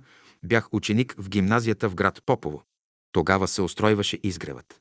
Седмичният вестник неделно утро твърде често пишеше неблагоприятно за учителя и учението му. Аз не бях ходил в София и силно желаях да отида в София и да посетя новото поселище – Изгрева. Една нощ ме заведоха на сън. Пътувам през една борова гора и с една пътека, като стъпвам по килим от сухи борови листа. Някой ме водеше. Пътеката ми изведе на края на гората до една телена ограда, а вътре поляна и млади борови дръвчета. До тука беше сънят.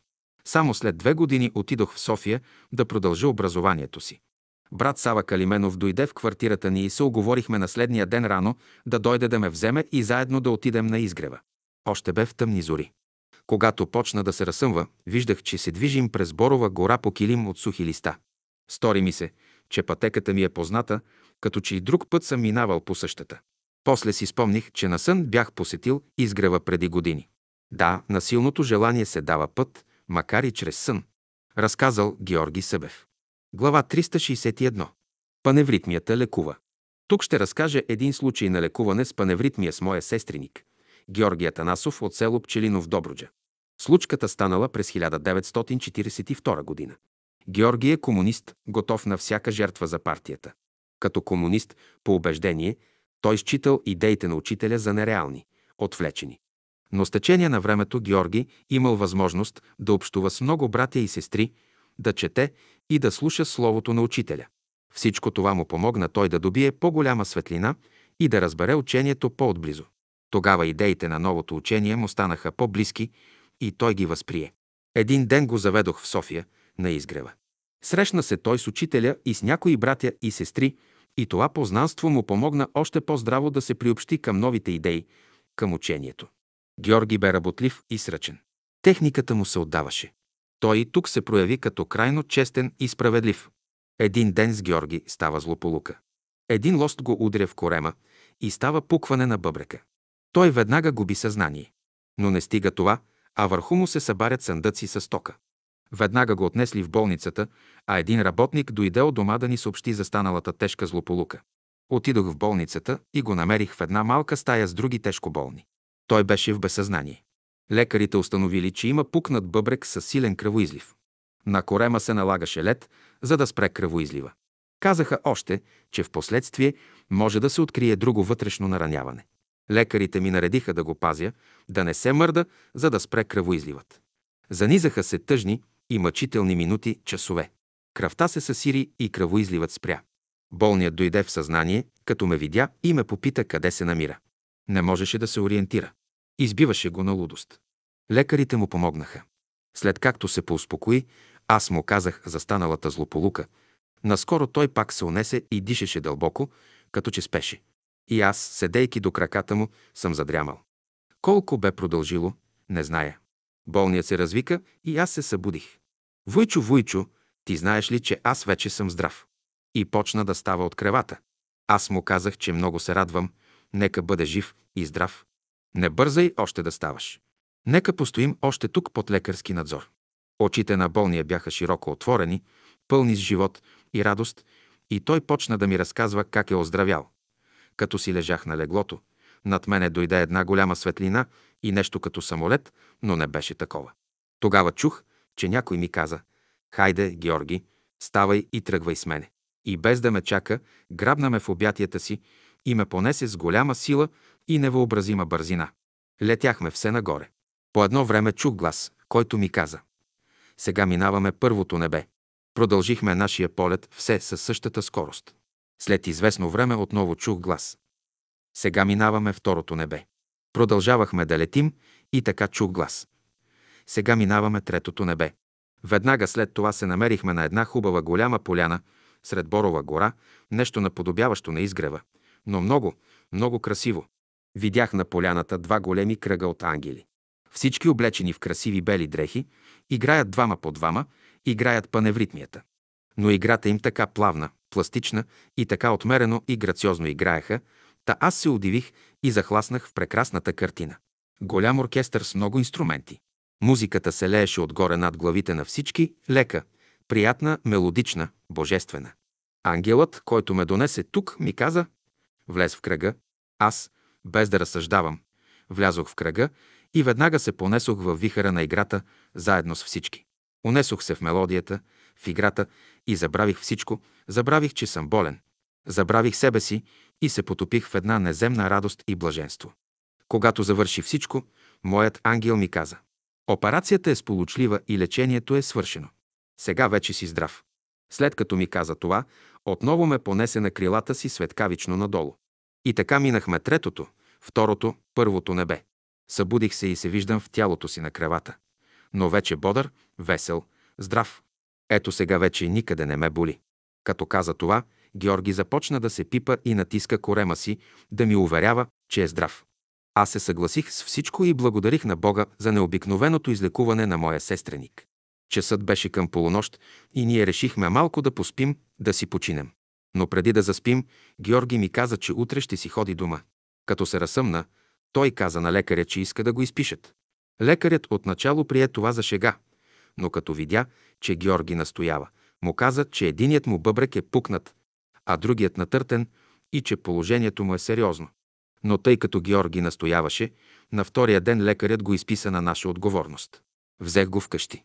След два-три дни Георги беше напълно здрав. Нямаше никаква следа от злополуката. Разказал Михаил Ангелов от Варна. Глава 362. Светлина в стаята му. Беше Петровден, след заминаването на учителя. Вечер е. Всички лампи на изгрева горят в салона, в трапезарията, по поляната, по алеите, само в стаята на учителя лампата не гори. Стоим с една сестра и гледаме към горницата и ни е мъчно, че там не свети. В това време лампата горе светна при заключена стая. Само след няколко минути идват стенографките Еленка и Паша и ни питат, има ли някой горе? Няма никой. Да, но там свети, възразиха те. Качват се, отключват и виждат нощната лампа запалена. Как е станало това? Ето как. Една картина от стената пада и запалва лампата и се закрепила между масата и прозореца за двата срещуположни ъгли. Като се върнаха сестрите, това ни разказаха.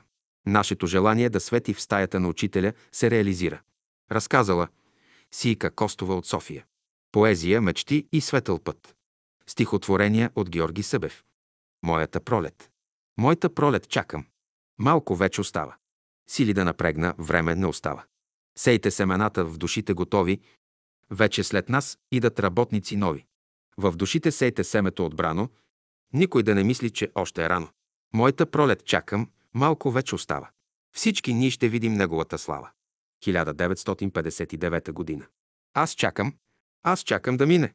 Суровата зима, вихрите слепи, леденият студ, да бликнат потоци, реки пълноводни и топлият вятър, задухал от юг, да дойдат ятата. На птиците пойни, от далечните, топли страни, навред по полята. Да цъфтят цветята, на ширполъките и по край реките, да ухай аромата. Ликува душата, че ветрецът вей и слава е наклона. Унесено да пей. Аз чакам да мине. Суровата зима, вихрите слепи, леденият студ, бликнали потоци, реки пълноводни. И топлият вятър, задухал от юг. 1978 година. Забележка. Георги Събев дочака пролета след 1990 година. Моята мъка. Често мен в сърцето, мъка гняздо свива, че семенца от небето не посяти се на нива. Навред ходя тук и там и се взирам по земята. Крача бавно, едвам-едвам, търся нива непосята. Сполучи ли да намеря? Почва добра плодородна, и с дълбоко аз копая, без да чакам по-изгодна. Бързо взимам търнокопа. И усърдно аз копая, тази почва хлебородна. От плевели да избавя. Леко става на душата, че посял съм семената. Колко радост, плами жар, пред великия олтар. 1960 година. Забележка. След отпечатването на книжката Георги Куртев «Животопис» през 1991 година и изгревът, том 10 през 1999 година, семената са посяти за следващите векове. Две сили, две сили в света. Нощта и денят, огънят и студът, водата и брегът, смелостта и страхът. Във вечна съборба. За надмощие в света, насилието и свободата, истината и лъжата, злото и добротата, мрака и светлината, във вечна съборба. За първенство в света. Две сили в света. В неспирна съборба. Злото и любовта. 1970 година. Мисъл моя. Мисъл моя неуморна. Ти пред времето не хаеш. На волята непокорна. Ти умора как не знаеш. Като океан неизбродна, ти кръжиш света вее ден. Като лъч си бързоходна, ти преваряш всеки блян. Защо си тъй неспокойна? Вечна скитница в света. Ти кат зефир си неспирна, вред без диря, без следа. Ти жадуваш да узнаеш. Оно и що е тайна, дето битността му още е скрита в тайна. Ти бързаш да стигнеш. Крайният предел, дето телескопа още, там не е прозрял. Ти навред кръстосваш. Надлъж и на шир, океани три кръстосваш. И не найдеш мир. Ти неспирно търсиш. Тъмните загадки. Ту литнеш в безкрая, ту правиш догадки. Ти вдигаш се всечасно. На голяма висота, ти първа да надзърнеш. Неземна красота. Ти за миг се връщаш. В земните предели, доволна, че узнала. Що очите още не видели? 1960 година.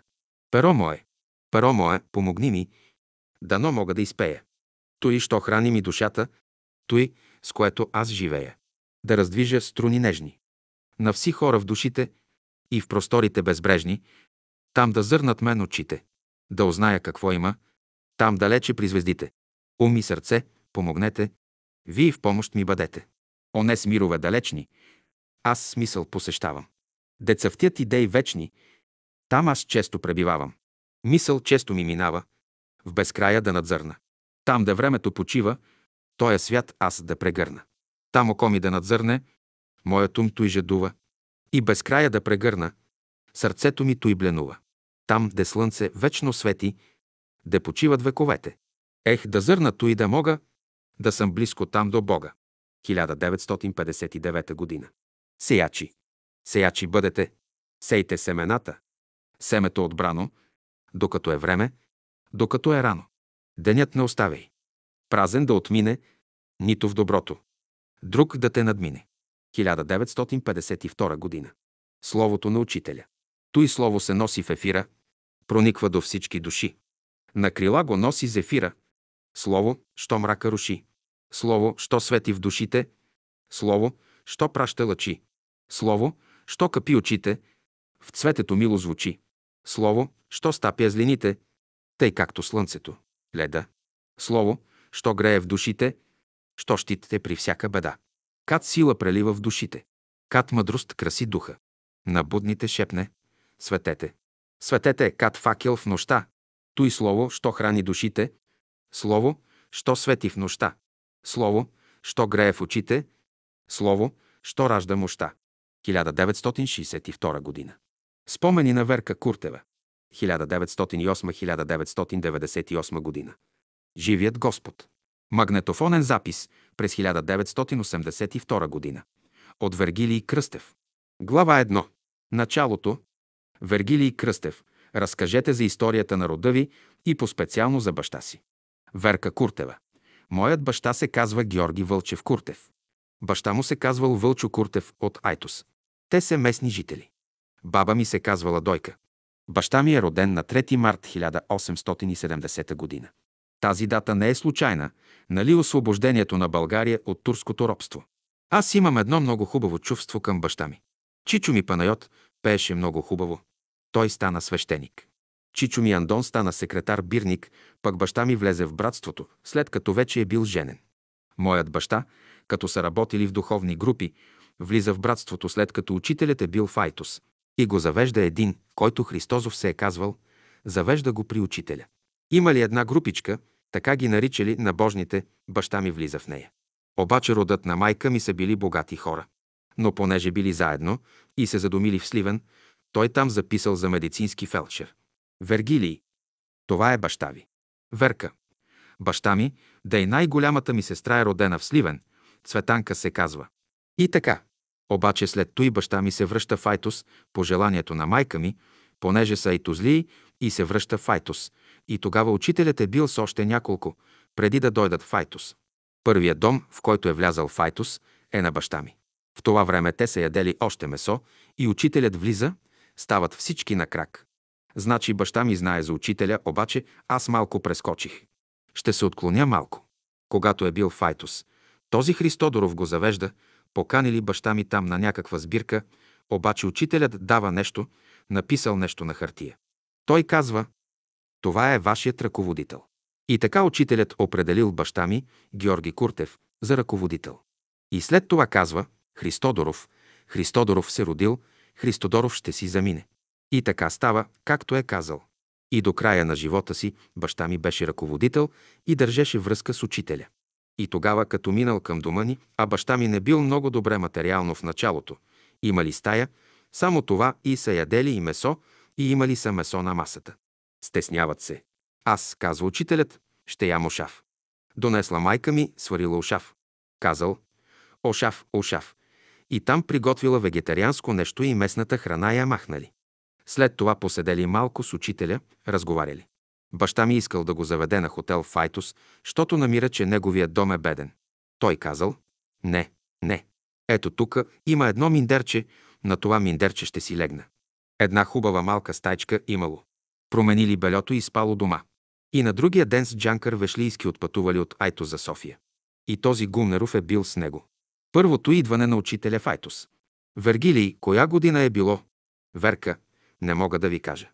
На масата присъства вече сестра ми, голямата ми сестра Цветанка. Била родена вече. Учителят много хубаво отношение имал към моята сестра Цветанка. И 1920 година учителят идва пак в Айтос. На един връх, който го нарекоха Петровия връх, защото на Петровден е било. Наричат на името на учителя Файтус. Някой път ще ви заведе да го видите Петровия връх. В 1920 година, именно тогава е било 1920 година, е пътувал учителят, защото нашата къща е била далеч от салона. Там има едно семейство, Габровски, къщата ни с една малка вратичка ги дели, за да могат да влизат в салона, да не го разкарват учителя, защото много народ плъзва и към дома на Габровски, старата им къща. Аз обаче малко дете бях. Учителят е дошъл, без да знам, и като си играех на улицата с Рокличка, ние играехме в провинцията Босички. Играехме. Там имаше един Николай Костов, който играеше на топка, пък завършил по-късно във Франция. Ама много хубаво отношение имаше към мен. И тогава децата играехме така на топка и изведнъж гледам, вкъщи никой няма. Пък у дома въобще имаше много хора. Ние не знаехме защо е така. Тази къщичка още седи, вече е моя. В Айтос. И както това гледам, никой няма. Рекох си. Дали е дошъл учителя, бягам през главната улица, отивам у Габровски. Тогава детенце бях и като тръгнах, влизам, виждам учителя седи така насреща. Аз влизам в дървената стара къща с дървени стъпалца. 4-5 високичка беше, а мъжът и лесоинженер Габровски на кака кальопа. Влизам, учителят седи на едно канапе сам, държеше Библията и аз като го видях, крачката ми се разлюляха. Стеснявам се и учителят като се усмихна. Целунах ръка на учителя. А там беше кака Калепа Габровска. Бяха и други братя и сестри, Епитропов, други сестри. Казват, защо не се ръкуваш с другите? Рекох, след като съм целунал ръка на учителя, не си давам благословението. Вергилий, ха, ха, ха. Верка, малко дете в четвърто отделение, виж каква будност. Значи познавам учителя от вековете. И така държа учителят беседа. Майка ми беше. Малко хора бяхме. И на другия ден ще заминават за Петровден, за върха сутринта. Добре, ама ние тоя ден имахме групова работа. На времето в четвърто отделение държим изпит някакъв. Аз имах изпит, пък учителят ми в четвърто отделение беше на майка ми братовчет. Майка ми и неговият баща са брат и сестра. Аз нямах никакво отношение към него, защото като бяхме ученички, аз и моя братовчетка, на леля ми дъщеря, сме братовчеди на него. Не пропускаше нито едно дете, всички ги биеше. Още щом влезе, почва да бие всички, само мене и Тодорка не биеше. Всички. Не можех да го понасям.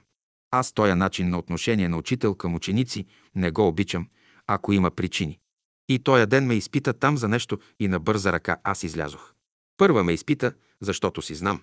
Добре, ама баща ми беше казал много наши хора да ги отправяме за върха. На паспалата, народ на върха тръгнали, като научили. А че отиват, носят си мити да продават, че не знам какво продават на Петровия връх. Баща ми никак не остана доволен, но понеже учителят там, много народ от Бургас, от не знам къде си, от София имаше, много народ се събра на Петровия връх. Към хиляда души се били и се връщат и вечерта дава беседа учителят. Вече аз се обличам официално, като другите, и понеже ние сме деца, винаги баща ми имаше такова едно желание да ни наредят в салона, да бъде амфитеатрално нареден. Кака Калепа изпра покривката на масата. Имаше едно кандило виснало, ама кристално, много хубаво и картина, Христос на тайната вечеря така. Нямаше ток тогава, имаше лампи, но бе чист салонът. Всичко бе така наредено хубаво в салона. Аз седях до вратата правичка и други деца. Така ни възпитаваха и хубаво. Обаче аз по едно време така си сложих краката и хлъзгам се по пода, по пода, по пода и застанах до учителя и така го гледам. Пък баща ми не остана доволен от той мое действие. Той не можа да разбере трепета на моята душичка. Не, той от неговото гледище, той гледаше, да не се смутим. А учителят така погледна. Оставете детето. Аз останах там, оставиха ми. И в тази беседа, която си спомням, учителят говореше за един овен, как са го заклали символично и като влизат, как притичва, пак то всъщност дават уж за един младенец и това не мога да си го спомня. Тоя пример от Библията, къде го имаше, малко дете бях. И в този момент аз реших да не женя и то в четвърто отделение. Така го схванах да не се женя. И учителят трябваше да заминава от Айтос в Айтон за Бургас. Пеню Киров, ръководителят на Бургаското братство с учителя беше. Обаче има един турчин, който имаше много хубаво отношение към баща ми, файтунджия от гарата, посреща учителя с група брата и сестри, които пристигат в Айтос и го завежда у Габровски. Турчинът, то същият турчин, след беседата с Файтона, вече на другия ден тръгват. Отиваме у Габровски ние, тати и калюпини, изпращаме учителя. Аз си спомням майка ми, баща ми и ние бяхме седем деца. Другите не ги помня. Седем деца. Учителят говори за нашето семейство. Казва, в една гнездо има седем гълъбчета, славечета. Едно от славейчетата ще си замине. Майка ми веднага разбрала и нещо като нож я прорязало. Първото славейче била най-голямата ми сестра, Цветанка, която си замина. И тя Цветанка беше се оженила и имаше две дечица. Вергилий, вие казахте, че учителят имал добро отношение към Цветанка. Верка, чакай, чакай, ще кажа после. То по-нататък, след като му дойде реда. И така, ние много хубаво семейство бяхме. Брат ми замина в София. Ние живеехме там, където е салонът. И понеже имаше изключителен глас – тенор. Вергилий, той как се казваше? Верка Вълчо. На дядо ми кръстен. Изключителен тенор. Приятен, много хубав. Аз съм го слушала в стария салон на Айтос. Имаше един учител, Иван Димитров. С него много близки сме. Пък аз съм малка. Втори клас дете бях и казвам, Иванчо, сега ще останем тука да слушаме чайка как изпълнява бати, бати ми вълко. До него седеше Филип Кутев, който прослави цяла България със своите народни песни и танци, известен е, може би сте чували за него. Вергилий. Да. Верка. До него тък му седи брат ми и имаше един Димитър Караджов, който в Бургас беше завършил, също флейтист, солист и диригент на филхармонията в Бургас и в музикалната гимназия преподавател. И там си замина. Той беше учител на моя племенник, на най-голямата ми сестра на сина. Той сега е окръжен лекар в Бургас, доктор Христо Карабаджаков. Някой път трябва да се запознаеш с него. Той е много хубава личност. Той ходи в Тунис, в Бизер и се върна. И е в Бургас, е окръжен лекар. Синът му, доктор Чавдар Карабаджаков, той пък психоневролог, завърши медицина, преподавател е в университета при професор Станушев. Не може да не го знаете. Искам да кажа, че и дъщеря му е педиатър. Таня, Таня се казва дъщеря му, Карабаджакова. Ама се е оженила сега за лекар. Не знам вече. Не съм я виждала много. Едно-две години. И тя пак педиатър. Все лекари. Така че има много хубаво отношение към учителя и към братството. Не идват. Но аз се прекъснах. Да, за брат ми става въпрос. Брат ми, като бил в София, учителят много го харесал, гласа му и изпял тази песен «Чайка». Но в Бургас сега, в Пловдив, едната му сестра се казва Цветанка, на дъщеря му на брат ми името носи на моята сестра Цветанка. Другата се казва Бела, на моята майка. Дядо ми е бил на майка ми, баща е бил учител в едно село. Има един Митко, който е сливналия. Скоро се видяхме тук с брат ми. И казва, той чел някъде за това село, където дядо ми е бил учител. Само майка ми е учила. Другите сестри не са били учили. Един от войчовците ми, Димитър, завършил пети клас и тя го направила учител, а на времето си, обаче почнал да работи в съда, не му се ходело. Вергилий. Сега брат ви Вълчо отива и пее тая песен. Учителят какво казва? Верка. Учителят казва изключителен тенор. Аз го чух, чайка на руски. Сега в Пловдив има дъщеря той, брат ми. Едната е Цветанка и Бела. Сега Бела и Цветанка са оперни певици. Имате изключителни гласове. Добрин Петков там като ги чул и решили да се явяват и пеят. Но аз още не съм ходила и мисля като се оправи времето да отида да ги чуя. Пак Жорко, на сестра ми синът ти, на Вълчовата дъщеря Цветанка синът ти бил химик, завършил бил химия, а жена му е Катя, пък физика завършила. Те пък имат други дечица и така нататък. Искам да кажа, че целият ни род е музикален. Сега за сестра ми Цветанка. Дъщеря и Натка е родена 1925 година. На 28 август 1925 година сестра ми почива. Цветанка почина и Натка остана сираче на 6 месеца. Всичките ми сестри бяха в Търново на събор. Учителят казал на събора и много сестри са го чули. Дора Кара Стоянова го каза преди две години пак. Казва, учителят пред всички казал. Аз отидох, вземах Цветанка и я доведох на събор. Тялото там ще го изпратят близките. Вергилий, това е на събора коя година? Верка, 1925 година. Тя си заминава 1925 година, 28 август. Вергилий. Цветанка. Кога е родена? Ами тя е родена. Сега щеше да бъде 88 годишна жена. Вергилий. Значи 1900 година е родена. Верка, да. Глава 2. Музикално обучение. Вергилий. Вашето детство къде преминава? Верка. Файтус. После идвам в София. Вергилий, кога идвате в София? Верка. В София дойдох най-напред в 1928 година. Сега чакай да ви кажа нещо. Сега, като бях аз ученичка в Айтос, в прогимназията, вземах уроци по цигулка от един мой съгражданин, Илия се казва, той беше гимназиален учител в Бургас. Аз не бях виждала цигулка, но един ден чувам, пък родителите ни близки, баща му и майка му учители. Аз отивам и чувам, Илия свири на цигулка. И като свиреше, аз си тръгвам, вземала съм две пръчки и почвам аз да си свиря. Той ме настигна и ми даде една цигулчица и първо ме заведе у нас. И аз го хванах за ръка и той носи цигулката и аз, двамата, едно малко момиченце. На 6 години съм била 6 годишна и ме води от дома. Ние живеехме в тази турска къща. Много хубав бе ходжета, свещеникът на турците. Има джемии там и се молеха. Аз съм ходила, гледала съм. Баща ми познаваше гимназиалния учител в Бургас и разговаря с Илия из Жабленски. Той бе един музикант, който е преподавател в Бургаската гимназия. Много фин човек и идва в Айтос. Той ме пое да ми предава цигулка. Основата я имам много здрава от тях. Пък имах слух, абсолютен слух, и аз тъй си свирах доста години така. Станах ученичка в първи клас и много смешно за Филип Кутев става въпрос.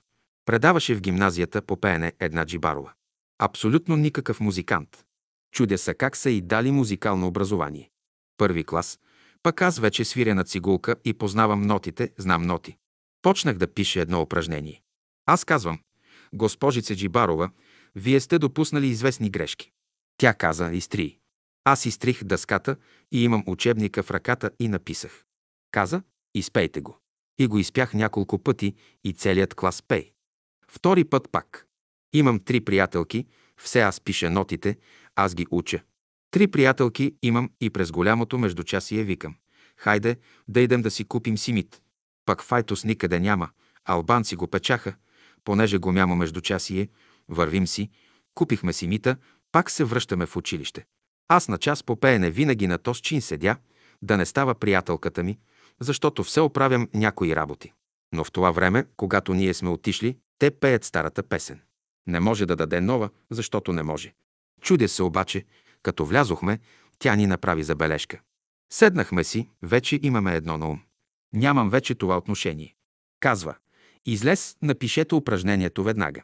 Аз пак пиша упражнението. Изпейте го.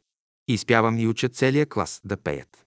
Тогава тя си грабна дневника и излиза, и Иван Димитров застава до вратата. Той бил дежурен по салон и вижда. Аз и тогава пред целия клас казвам. Аз ли? Аз пиша ноти, аз ги уча да пеят, тя слага парите в джоба си. Искам Филип Кутев да дойде, защото искам да уча. Аз съм нищо пред Филип Кутев. И тогава Велико Стоянов, директор на гимназия и прогимназия, заедно бяхме. Димитров му казва, Велико, Велико, господин директор, така и така, Иска да повикаш, да назначиш Филип Кутев за нашия клас. Пак майка му и баща му са от братството. Семейството на Филип Кутев са наши хора, да.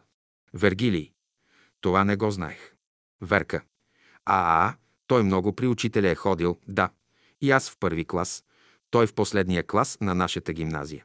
Не беше я завършил още. Казва му. Филипе Кутев, назначавам те учител за прогимназията и гимназията да предаваш пеене. И така си нарежда часовете да им предава и аз ставам причина да се назначи. Не, аз просто така и понеже той е бедно момче, средна възраст, трябваше да работи, да се издържа, тогава си получава парите и си ги слага в книжка и замина, есента замина да следва музика в София. Да следва в София в музикалната гимназия. Беше флейтист, с Караджов бяха близки и най-напред започна с флейта. И изключително музикален, изключителна музикалност. Така се създаде връзка, пък аз от всички бях най-свързваше. Пак той един синеок младеж беше в клуба и се събирахме у дома, свиреше на мандолина, свиреше и аз на мандолина. Аз свирах и китара, аз и в братството свирах като китарист. Малка бях, но музикална. Голямата ми сестра почна да свири китара. Не може, аз вземах китарата. Мандолина, понеже втори клас, като минах, рекох. Чакай аз, понеже никой няма музикант да играе на хорото на 1 май и на Великден, и леля ми, нейният син, имаше мандолина нова, ходих и купих, и от тяхната къща през главната улица свиря Боряно. Борянке, за да мога да разигравам целия клас. Аз свирех за цялата гимназия и прогимназия. А на другия ден е Великден. Имахме един класен наставник, беше белогвардеец, Николов ли беше, забравих. Той ни беше наставник. Малко тъй белогвардеец, бекярин, човекът скромен, много добър като учител. Отиваме ние сутринта, викам. Мамо, ще сложиш три яйца рохкички на мен, на Марийка Андреева, три рохкички в моята турбичка, отделно на Марийка Каракашева.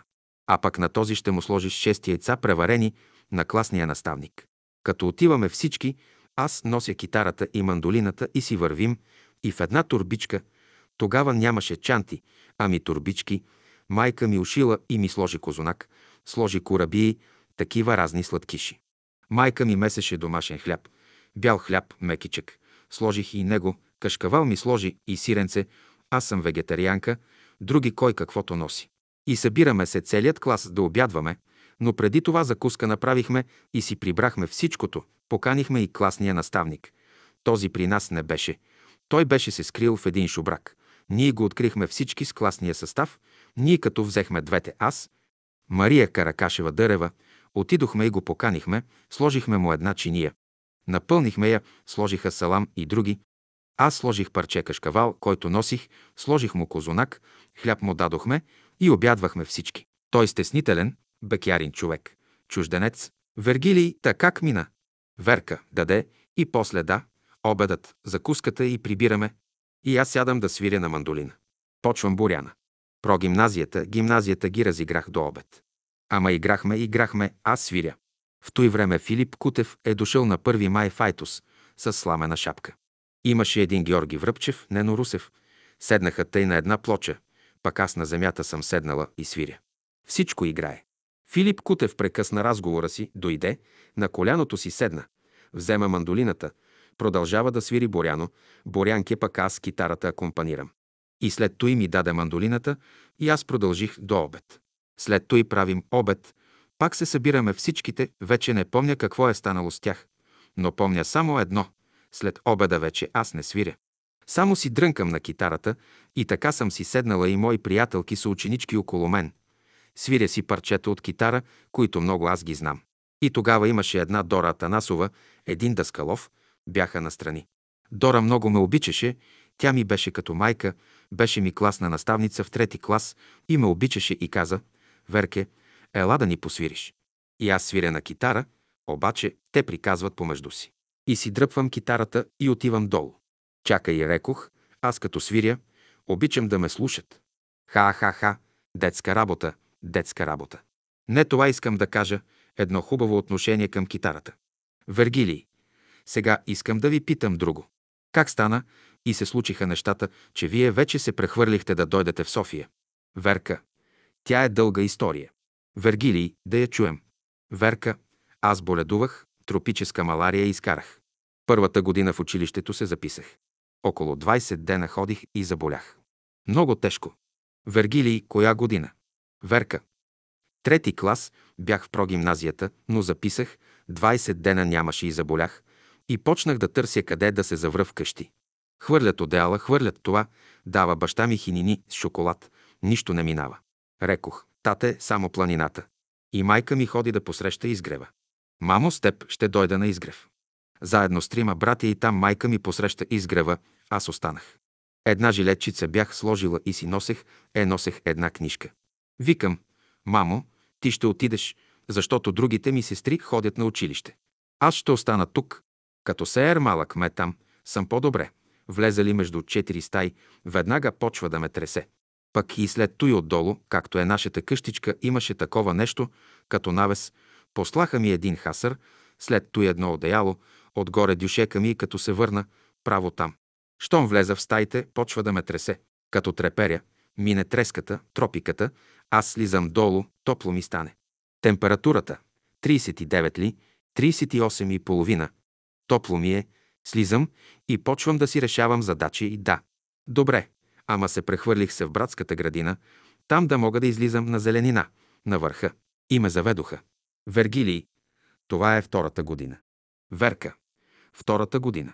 Но като лежах на леглото, казвам, мамо, аз искам да седна на земята, да ми сложите един дюшек на земята в стаята. Пък 70 души болни, които баща ми ги лекува. Баща ми ги лекува. Затова искам да ми сложите дюшек на земята и ти да седнеш, на стол да седиш и да държиш Библията. Тъй, както съм си легнала хоризонтално, значи тежко болна, баща ми го няма в този момент в града, защото той лекува, пък с файтон носят храна, имаше фурна изградена, брашно има, но масло, сирене, другите работи носят с файтон. Дядо Ганчо се казваше и имаше един, то си Иван Димитров придружил баща ми до градината с файтона. В това време аз съм лежала и казвам, мамо, животът ме напуска.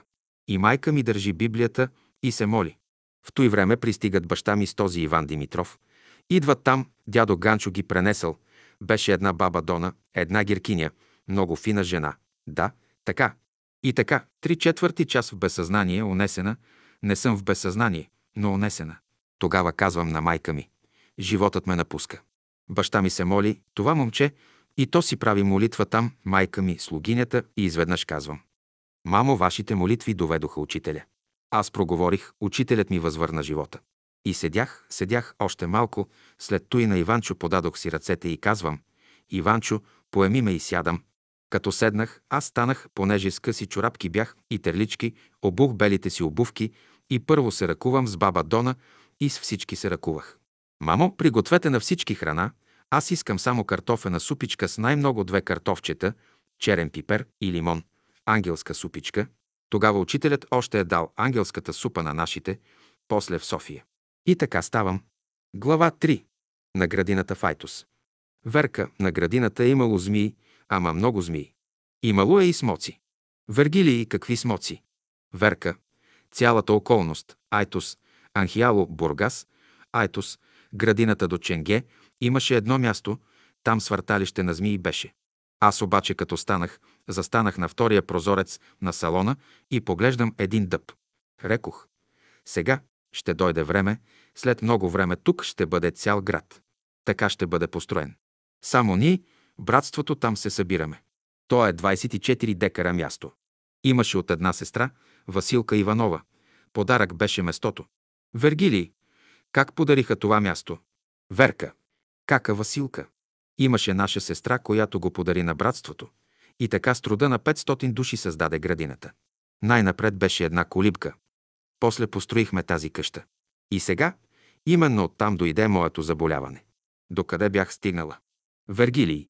Значи до градината. Вие вече сте оздравяли.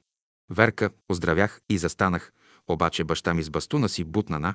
Има едно такова като малко балконче, стълбището, бутна един смок. Аз искам да слеза долу. Има една малка скамейчица, която още седи.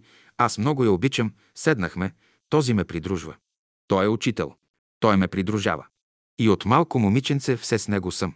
Този Иван Димитров. Той е гимназиален учител, но е професор сега. И сега е тука, в София. Имат отношение към братството. Имат, защото баща ми ги е свързал.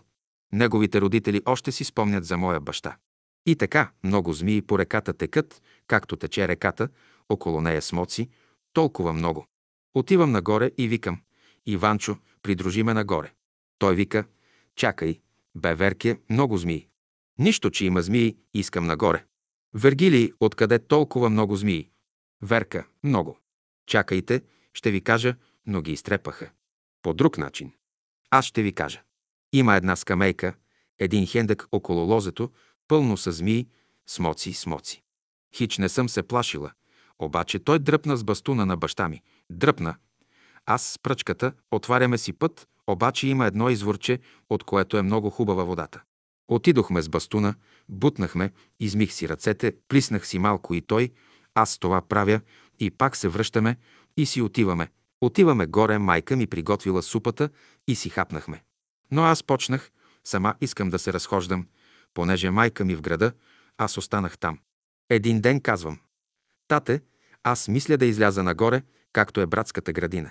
Оттам минаваме един дълъг път, отивам на Петровия връх, от Петровия връх отивам още нагоре и се връщам по една много хубава алея два пъти, три пъти го минавам тоя път и се лекувам по тоя начин.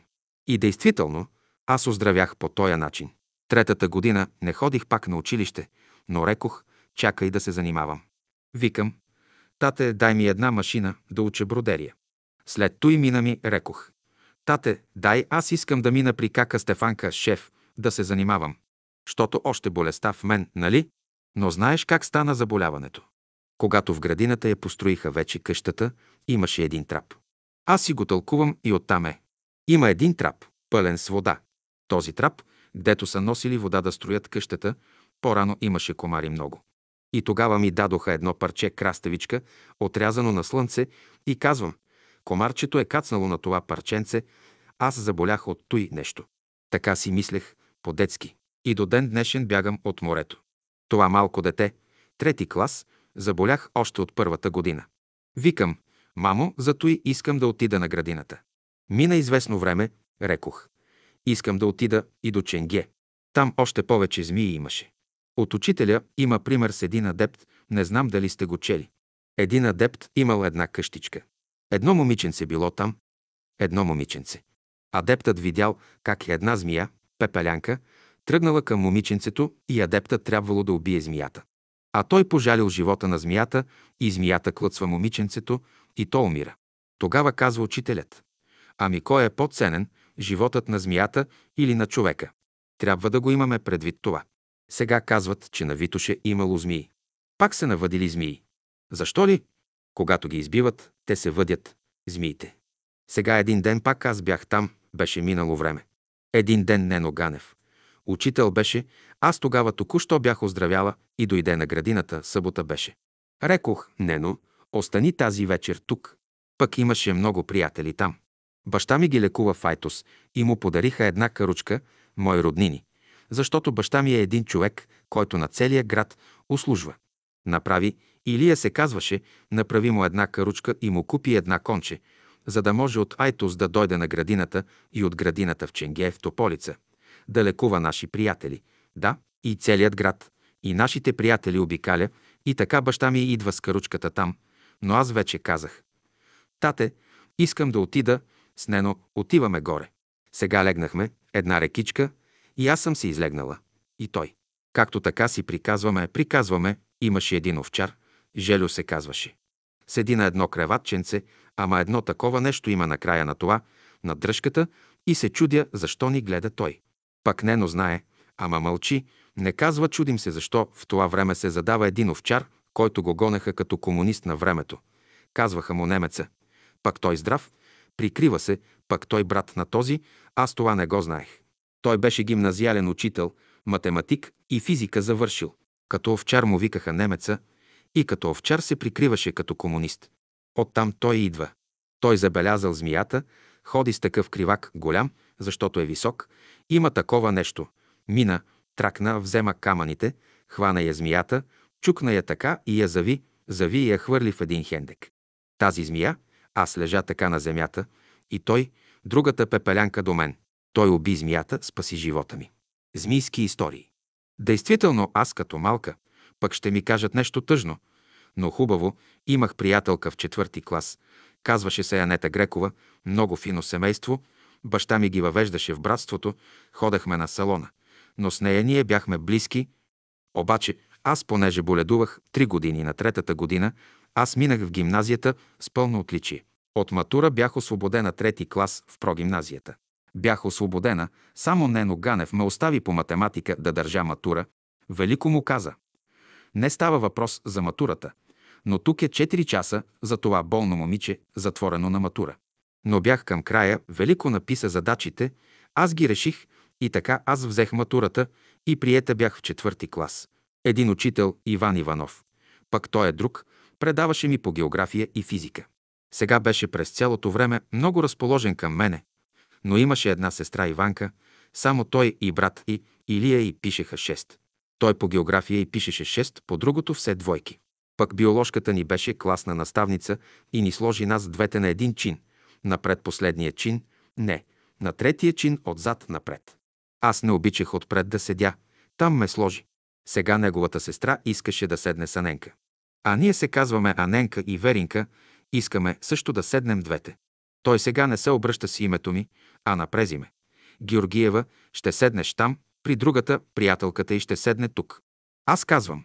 Може, обаче нас класната наставница ни сложи двете. Тя ни сложила. Пък Аненка каза, не, не, не, не, нима ти си съгласна. Рекох, как няма да съм съгласна. Пред него нарочно го казвам и той чу и каза, не, не и така ни остави. И започна едно настроение срещу мен. Казва ми Георгиева, аз ти казвам, ти трябва да отидеш там.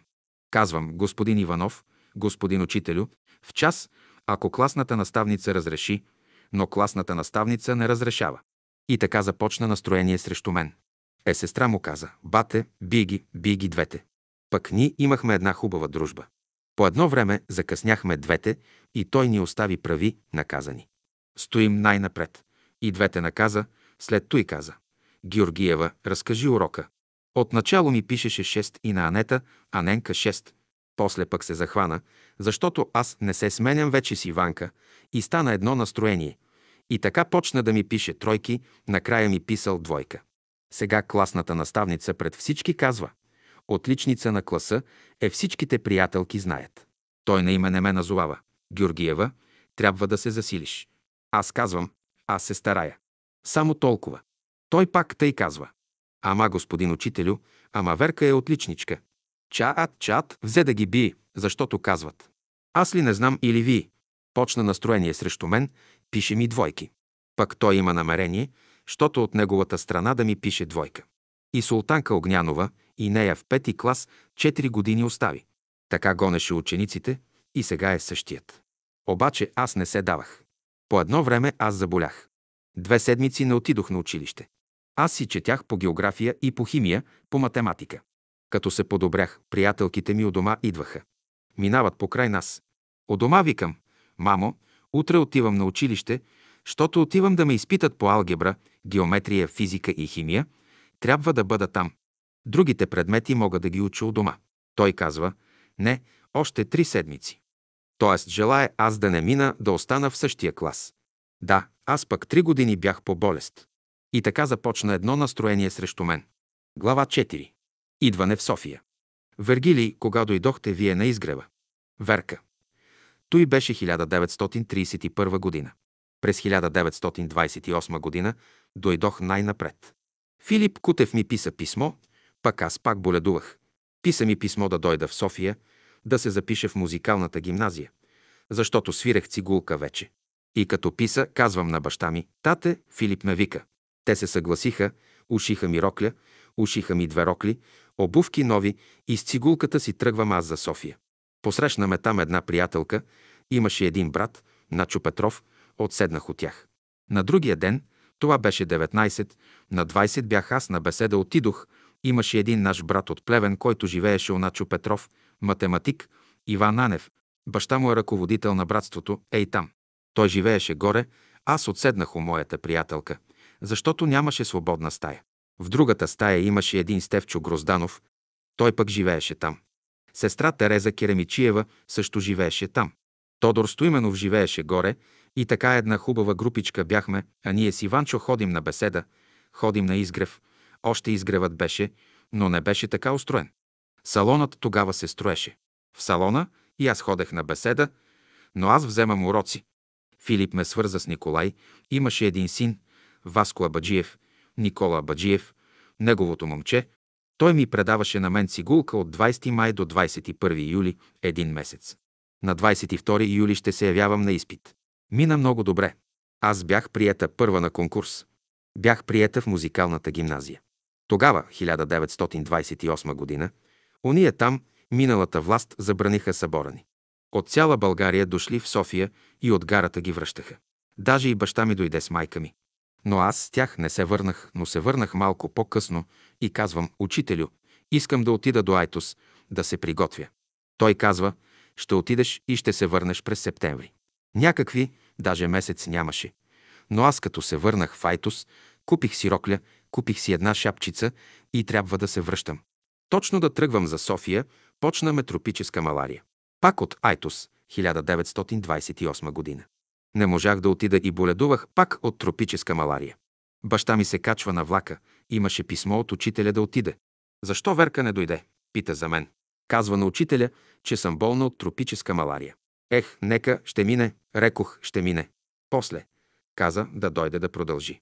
И така аз пак заболях доста, тропиката ме гази и отидох аз в той село Ченге. Бях завършила файто с четвърти клас тогава в гимназията и не мога да уча. Този Иван Димитров го назначиха учител в едно село, Ченге, които са цялото село, почти все наши хора, пък баща ми всички ги лекува. И го знаят баща ми, известен е. Аз бях с майка ми, бяхме в Ченге. И все лежа болна у една баба Петранка, синът и ръководител на братството в Ченге, но много фино семейство. Както си седях, рекох, чакай да си сляза аз в града, имаше една съпка. Имаше кон с двуколка така, качих се да отивам аз. И казвам, мамо, дай да ти купя захар, да купя две котии шоколадови бомбони, кафе, пет котии лукум, ориз, там, които неща няма в селото, ориз, халва, тахан. Имаше една търновска халва с орехи, аз от нея си купих. На тях купих едно кило и на мене едно, заедно де, но аз тая халва много я обичах. Сега я няма. Много ми е мъчно, че няма такава халва, с фъстъци беше. Сега я няма и много ми е мъчно. Тази халва много я обичам. И това им занесох. Имаха момиче, беше в четвърто отделение. Точно си тръгвам, Иванчо с колело отива на Ченге, Иван Димитров. Той казва, ела с мен, аз ще те заведа с колелото. Рекох, че аз съм тежка. Ами, тежка си. А пък аз момиченце четвърти клас. Той учител. От гимназиален учител го пратиха там. То за мое добро е било. Качи ме на колелото, вземи багажа и го сложи. Седнах така, сложих си ръцете така и потеглихме. По пътя има една чешмичка, слязохме там, пихме си, измихме се и поехме, има едно мостче, което се отделя за градината. С това момиченце, като бях аз, имаше едно върче, винаги слизахме там и слушахме, има там едно дърво, до той дърво, като отивахме, чувахме, че се пее арията на Орфей, своето щастие загубих. Тази песен слушаме до дървото и като се отдалечим, оттам нататък няма. Викам, Иванчо, сега от тук с теб двамата ще слезем, но ще вървим пеш. Все ще чуеш нещо и тръгваме и почва да се слуша арията на Орфей. Само когато някой след мен ще запее това нещо, иначе не. Вергили, чува се отгоре някой да пее. Верка, чува се, чува се. Той, той самият Орфей пее. Там е залесено, като ходим до едно дърво. Оттам нататък няма. Вергилий почи ноти как? Верка, абе ние го слушаме, пей песни, никакви ноти. Гласът на Орфей слушаме ние. Вергилий, сега спомняте ли си как е мелодията? Верка, ами на тази своето щастие загубих, Евредика, де си ти? Аз изгубих и така нататък. И вървим. Този Иван Димитров е жив. Верчето, онова също е слушала с мене. Тя сега е в Бургас. И с нея ще слезем долу. Аз всеки ден слушам, отивам до там и се връщам, отивам до там и се връщам, слушам Орфей. Аз много хубаво чувство имам към Орфей. И нагоре вече се качваме на колелото и продължаваме. Отиваме у баба Петранка, приготвила супичка и ядене. Пък аз не ям лук в ядене, никак готвено. И той също не яде, че ни направи катмички, поканиха ни на обед. Той беше учител на тяхното момиченце в четвърто отделение. Каза, Верке, ела да те въведа аз и да те прави учителка. А имаше един Митко Арабашев, наш съгражданин, той водеше второ, Иван трето, а на първо отделение беше Георги Връбчев. Той си отиде, а го замести Нено Ганев. Много обичах децата. Петранка беше там и един ден рекох. Чакай да се изкача от бабини петрини нагоре, както са. Една хубава полянка има, Иван Димитров излязал от другата страна и всеки ден си ходи, взема си, чете си книги, ама аз това не го знаех. Той живееше в друга квартира, както си вървя. Гледам така рекичка една хубава, като алмазчета слънцето брилянтно сребри. Гледам го седи. Аз не му обърнах внимание. Гледам там си чете. Не му обърнах внимание. И си поемам аз. Нали трябва да се лекувам, още да продължавам. И един овчар слиза със своето дете, момченце. Той дойде до мен там, като видя овчаря. Казва, добър ден, добър ден. Вие нали сте дъщерята на бай Георги? Рекох, аз съм. Твоят баща спаси живота на моята жена. Това е моето детенце. Сега се връщам, защото трябва да ходи на училище. Един много фин човек. Заповядайте у дома на обед. Рекох, че не можем да дойдем на обед. И след той пак се върнах в Айтос и почнах да уча цигулка. Дойде 1931 година. Рекох, чакай, аз защо не отида в София и на ден, на Димитров ден, аз реших да тръгна за София. Филип ми писа писмо и отивам 1931 година. Второто отиване вече. В София бях най-напред 1928 година, когато на улица Оборище 14 е салонът. Никога няма да го забравя, учителят беше в една стайчка, аз влизам и нося писмо за учителя. Един брат се обажда, ама не е редно да го дам. Викам, че аз целувам ръка на учителя. Казва учителят, какво ми носите? Едно писмо, учителю. Служи го на масата, Верка. Аз сам ще го взема и после ще прочета писмото. И отидох, сложих го. После седнах, както е така катедрата. Не сте ходили на улица Оборище? Не. Вергилий? Не. Верка, улица Оборище, както е така катедрата, от тази страна една голяма маса, на третия ред седнах аз. На първи стол от другата страна са братята, от тази страна са сестрите. Отделно са наредени. Така беше едно време и учителят пристига. Всички стават. Като засвириха брат Симеонов, Цигулка и Мария на пияното, никога няма да забравя, като че ли небето и земята бяха едно. Аз не бях на земята, а радостна, обляна, цялата трептя, трептя. Всеки случай, беседата я преживях. Аз го знам учителя от Айтос, нали? Но сега го виждам вече учителят ме гледа, защото ме знае. Аз го гледам, не съм забелязала коя сестра е от моята страна или кой брат е от другата страна. Не, само учителя гледам и като пеят, аз също пея, защото знам песните пък и хубавичко пеех. Бях млада, музикална. На небето ли бях? Не зная. Така радостно, така прекрасно беше. Учителят изнесе беседата. Пак станахме, започна благословен Господ Бог наш, ще се развеселя. През другото време пеехме и Мария ме погледна, брат Симеонов, ме погледна и дойдоха и се запознаха с мен, защото ме чуха как пея хубаво песните. И аз вече тръгнах. Живееше учителят на улица Опалченска, 66. Аз за изгрева тръгвам, по едно време останах сама, Иван Анев не знам къде се запилял. Пред мен застана Георги Радев, кадрокосият младеж с бял костюм, хубав, и се запозна с мен. Каза, вие дъщерята на Георги Куртев ли сте? Казвам да на нашия брат и така тръгнах до някъде. После Иван Анев ме придружи до дома. Така ми беше първото отиване, среща с учителя на беседата 1928 година. И после вече 1931 година. Като дойдох и си продължавах учението, но записах най-напред на Гаврийски гимназията. Там беше Кайшев. Химикът Гаврийски беше, предаваше биология. Професор Стоянов предаваше алгебра, геометрия и физика, а жена му история. Имаше един литератор, който е много близък, идваше на братството с Паша Тодорова и Аня на изгрева при учителя. Той беше по литература. Бяхме към 40 души. Останах единствена. От 6 до 7 клас бях при този Стоянов, който ми предаваше. След той записах музикалната гимназия като частна ученичка. Цанков беше директор. Маестро Атанасов беше в комисия, Турчанов, Аврамов също. След той, като завърших гимназията, рекох, чакай да запиша аз консерваторията. Най-напред за приемането, цигулка и пияно вече ме приеха, но Джуджев, той е наш брат, беше в комисия. Аз, понеже Джуджев вечно се смее, вечно все усмихнат, никога не съм го видяла. Тоя път седи тук, в тази комисия. Гледам, един сериозен. А пък бях все частна ученичка, само знаех правилни и неправилни тактове и той казва, запиши Елено, моме Елено. Аз започнах, взех 7-16 такт и го записвам. Накрая аз го записвам. Аз пише до. Той казва си. Спор. Той казва си, аз казвам до, щото ми звучи. 15-20 минути спор. И като се ядосах, си казвам, ще пише си. Брашованов беше ректорът тогава и почна веднага да ме изпитва история на музиката, музикални форми и така нататък. Веселин Стоянов и той ме изпитваше, професор Атанасов беше и други. Никога няма да забравя тогава по цигулка ме изпитва Аврамов, много фин човек.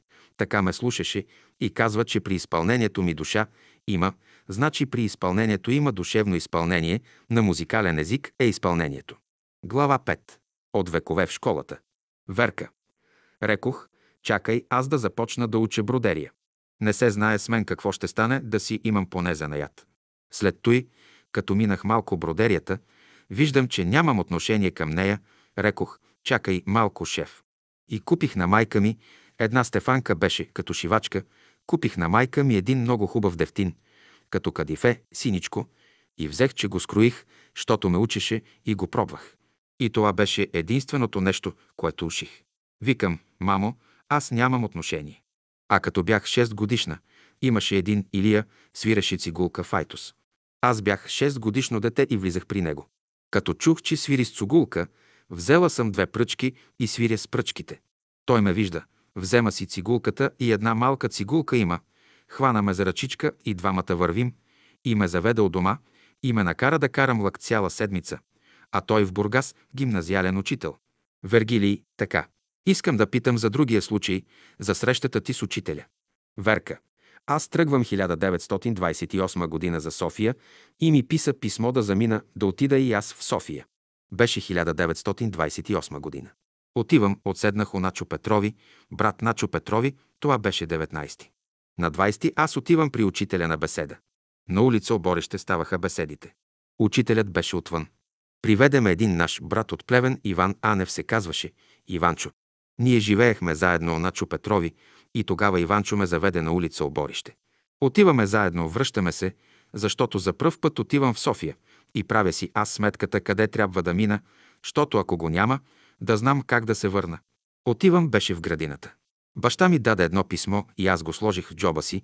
Имах джоб и сложих писмото в себе си и отивам. На улица Оборище имаше една малка стайчка вън от салона. На брат Иван Радославов и Люба Радославови в техния дом беше салонът. Много мили хора. Той историк, гимназиален учител беше. И отивам, имаше група братя и сестри млади. И аз целувам ръка на учителя и рекох да дам нещо. Един брат се обади и каза. Сега не е време. Ама това е само едно писмо. Учителят, дай писмото. Сега Верка ще го сложа в джоба си, после ще прочета писмото. И отивам аз в салона и сядам на третия ред от катедрата на учителя. А Мария Тодорова беше пианистката, пък брат Симеонов. Цигулар. И като гръмна салонът, като запяха, наредени сестрите, тука жените, от другата страна братята. Вергилий. Значи братята и сестрите на отделни места. Верка – отделно. Пътека има вляво, аз на третия ред седя. От тази страна Томалевски май пееше и Жорж, цялата група. Там братята. Ама не обръщам внимание никак. Аз знам само учителя. Трепти ми. Гледам го и почвам да пея. Пак пеех.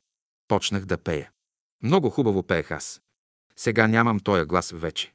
Пяхме няколко песни, пристига учителят, вдигаме ръка, посрещаме го тържествено. Станахме, седнахме, каза да изпеем Благословен Господ, Бог наш. Като изпяхме, после изнесе една беседа, не помня вече върху коя глава, от Йоанна може би е била. След той, накрая изпяхме песента «Ще се развеселя». Това бяха редовните песни на школата, на неделните беседи и на младежкия и общия клас. Да, много хубаво ме посрещна братството там и след той почнах аз да суча. Това беше 1928 година. На другия ден учителят ни заведе на бивака на Витуша. Каза, сега вие не трябва да се отклонявате до черни връх, никой да не си взема храна. Пък аз за първи път отивам и много ми беше приятно, радостно. Тогава аз, като вървя, до мен се приближи Георги Радев.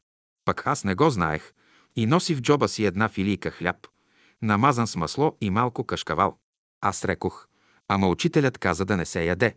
Учителят в това време слиза зад гърба ми. На Верка е разрешено. Вергилий. Ха-ха-ха. На разрешено. Верка. Така е разрешено, разрешено и ми дадоха. Половинката аз изядох, рекох, и вие ще хапнете. Вергилий. Вижда учителят хубавото отношение и за това го поощрява.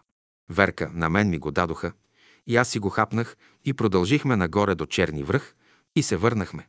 Вергилий, същия ден. Верка, да, отиване и връщане, но от сутринта станахме рано, от 3 часа тръгнахме.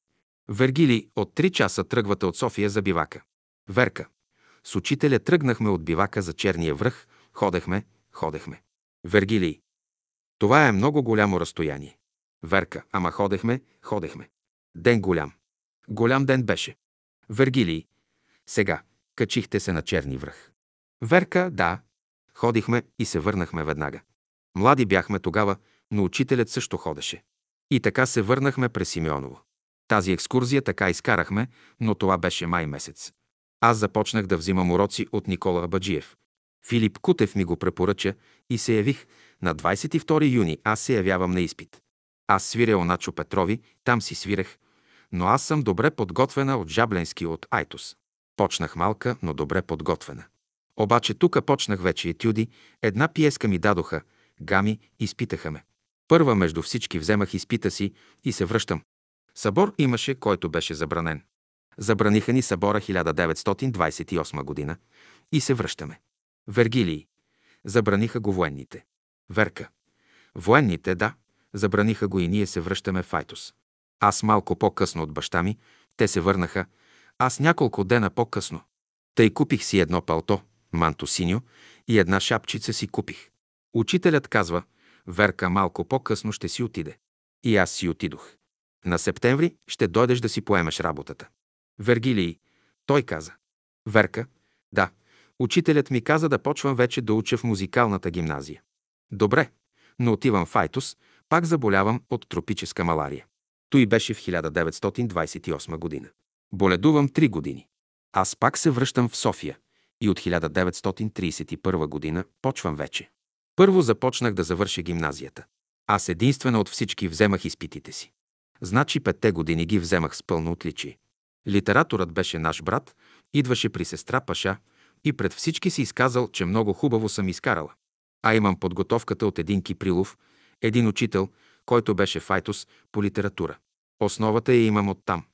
Вергилий, след това. Верка. Записах се в музикалната гимназия по две години. Първите две години ги вземах за една година.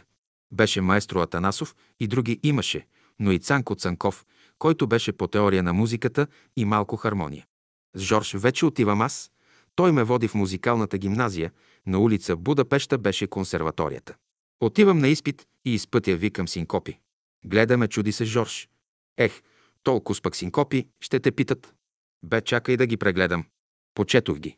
Точно вече ми казват, че там е професорът, майстро Атанасов, много мил човек. Тогава беше директор професор Стефанов. Там беше професор Стефанов. Той беше флейтист, много мил човек и като отивам, накрая вече е свободно.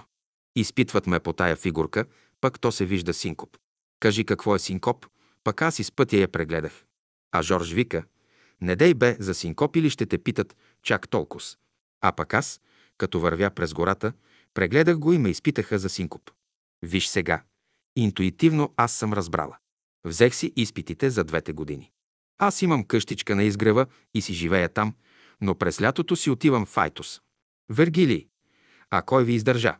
Верка, баща ми. Вергилий. Баща ви ви изпраща пари. Седем деца сте. Верка, ами няма значение. Седем, ама те вече са големи. Някои са били женени вече, някои се бяха изженили вече. Когато учех в консерваторията, те бяха женени всички. Само една Любка беше неомъжена. Другите бяха женени. После аз работех. В съвета ходех да работя в свободното време през лятото. Една година ходих чак в Русе мозайки да работя. Тъй съм се издържала и съм си помагала. Вергилий. Да, тъй, вече сте в консерваторията. Верка. В консерваторията поддържам цигулката редовно. С професор Аврамов почнах да свиря цигулка. Но той, всички ме одобриха. Не само да ги свириш като ноти, но тушето, изпълнението да дадеш. Тогава аз имах една приятелка, с нея изпълнявахме серенадата на Шуберт. Тя е много е хубава, но не мога да я изпълня, защото нямам глас сега. То на инструмент се изпълнява. Чакай сега, нека да продължа. Когато ме изпитваше Джуджев, наш брат, аз му се явявам, винаги се усмихва. И като отивам в консерваторията, казвам, брат Джуджев, честит празник, честита пролет. До вечера ще имаме вечеря в салона, заповядайте. Там, в консерваторията, никой не му е казал брат. Всички викат господин Джуджев. Аз на него му казах брат, защото се явявам като частна ученичка. Аз нямах средства. Трябва да работя и да се издържам. Вергилий. Сега искам да ви питам за някои снимки. Верка. Иван Антонов. Другото му име забравих. Салонски му казваха. Той се грижеше за салона. Вергилий. За кой салон? Верка. За братския салон. Вергилий. За братския салон в София. Верка грижеше се. Заставаше до вратата, като влизахме в салона, ако някой закъснее, не го пуска. Като дойдох в 1928 година беше и той не иска да ме пусне в салона, Иван Салонски, зато и защото съм била малка. Пък аз малка бях, но файто сходех на младежкия клас. Учителят в това време слиза отгоре. Казва, защо, Верке, не влизаш в салона? Усмихнато. Носи Библията.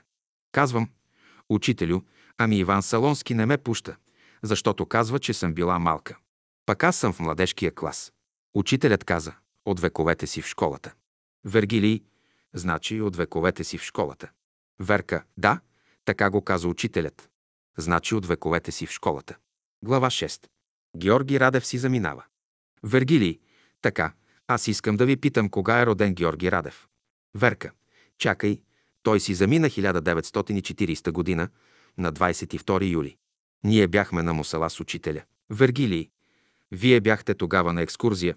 Галилей, Борис, Боян Боев, десетина човека. Верка. Всички, всички, всички, не, повече бяхме, една сестра Пенка Кънева, Буча Бехар и други сестри и братя. Вергилий. И там получавате известието, че е починал. Верка. Ние като бяхме там, това беше много важно нещо. Ние бяхме там и учителят говори и видяхме отдолу, отдолу видяхме гроб на загинал скиор и се оказа, че някой си Георгий скиор. Лавината го е затрупала. Учителя каза, че най-тежката смърт е от лавина. Това е от учителя казано и тогава започна да говори. Нашият Георги, нашият Георги, нашият Георги и ние разбрахме, че се отнася за нашия Жорж, който е починал вече. Да, ние бяхме на Мусала, в хижата, не, бяхме още на върха. Да, беше Неделчо Попов, Борис, Мария, аз, Стоянка Илиева, Сийка Костова, Буча Бехар, Галилей, Неделчо, Боян Боев. Вергилий. Е, вие колко дена прекарахте горе? Верка. Виж сега, ние прекарахме два дена. Но преди нас тръгнаха други. Ние, когато тръгнахме, ние бяхме една група. Учителят тръгва с първата група. В нея група беше Борис Николов, Мария Тодорова. Вергилий. Предварително. Верка. Да. Няколко дена преди нас. Аз с Анина Бертоли си говорехме. Казвам. Анина, понеже Жорж не беше добре, да отидем на Мусала да се помолим от Мусала за Жорж. Тя казва, ама ние с баща ми вчера се върнахме. Тогава тя отиде до сестра Паша и каза, знаеш ли, че учителят тръгнал с една група за Мусала. И аз с Пенка Кънева веднага взехме си раниците и отиваме с камион. С камион нямаше рейс. Цялата група, Буча Бехар, една група сестри. Вергилий. Вие пътувахте с камион до Чам Курия. Верка до Чам Курия. Тръгваме, но слизаме най-напред на халите да си вземем продукти. Не от изгрева тръгваме с камион, а от халите. Купихме си от халите храна, въже си купих аз на раницата и други работи, провизии си купихме, но като сложих въжето да стегна раницата, изпращя и аз казах. Станало е нещо. Това е било понеделник в 8 часа и половина. В това време е починал Жорж. После се установи това. Вергилий.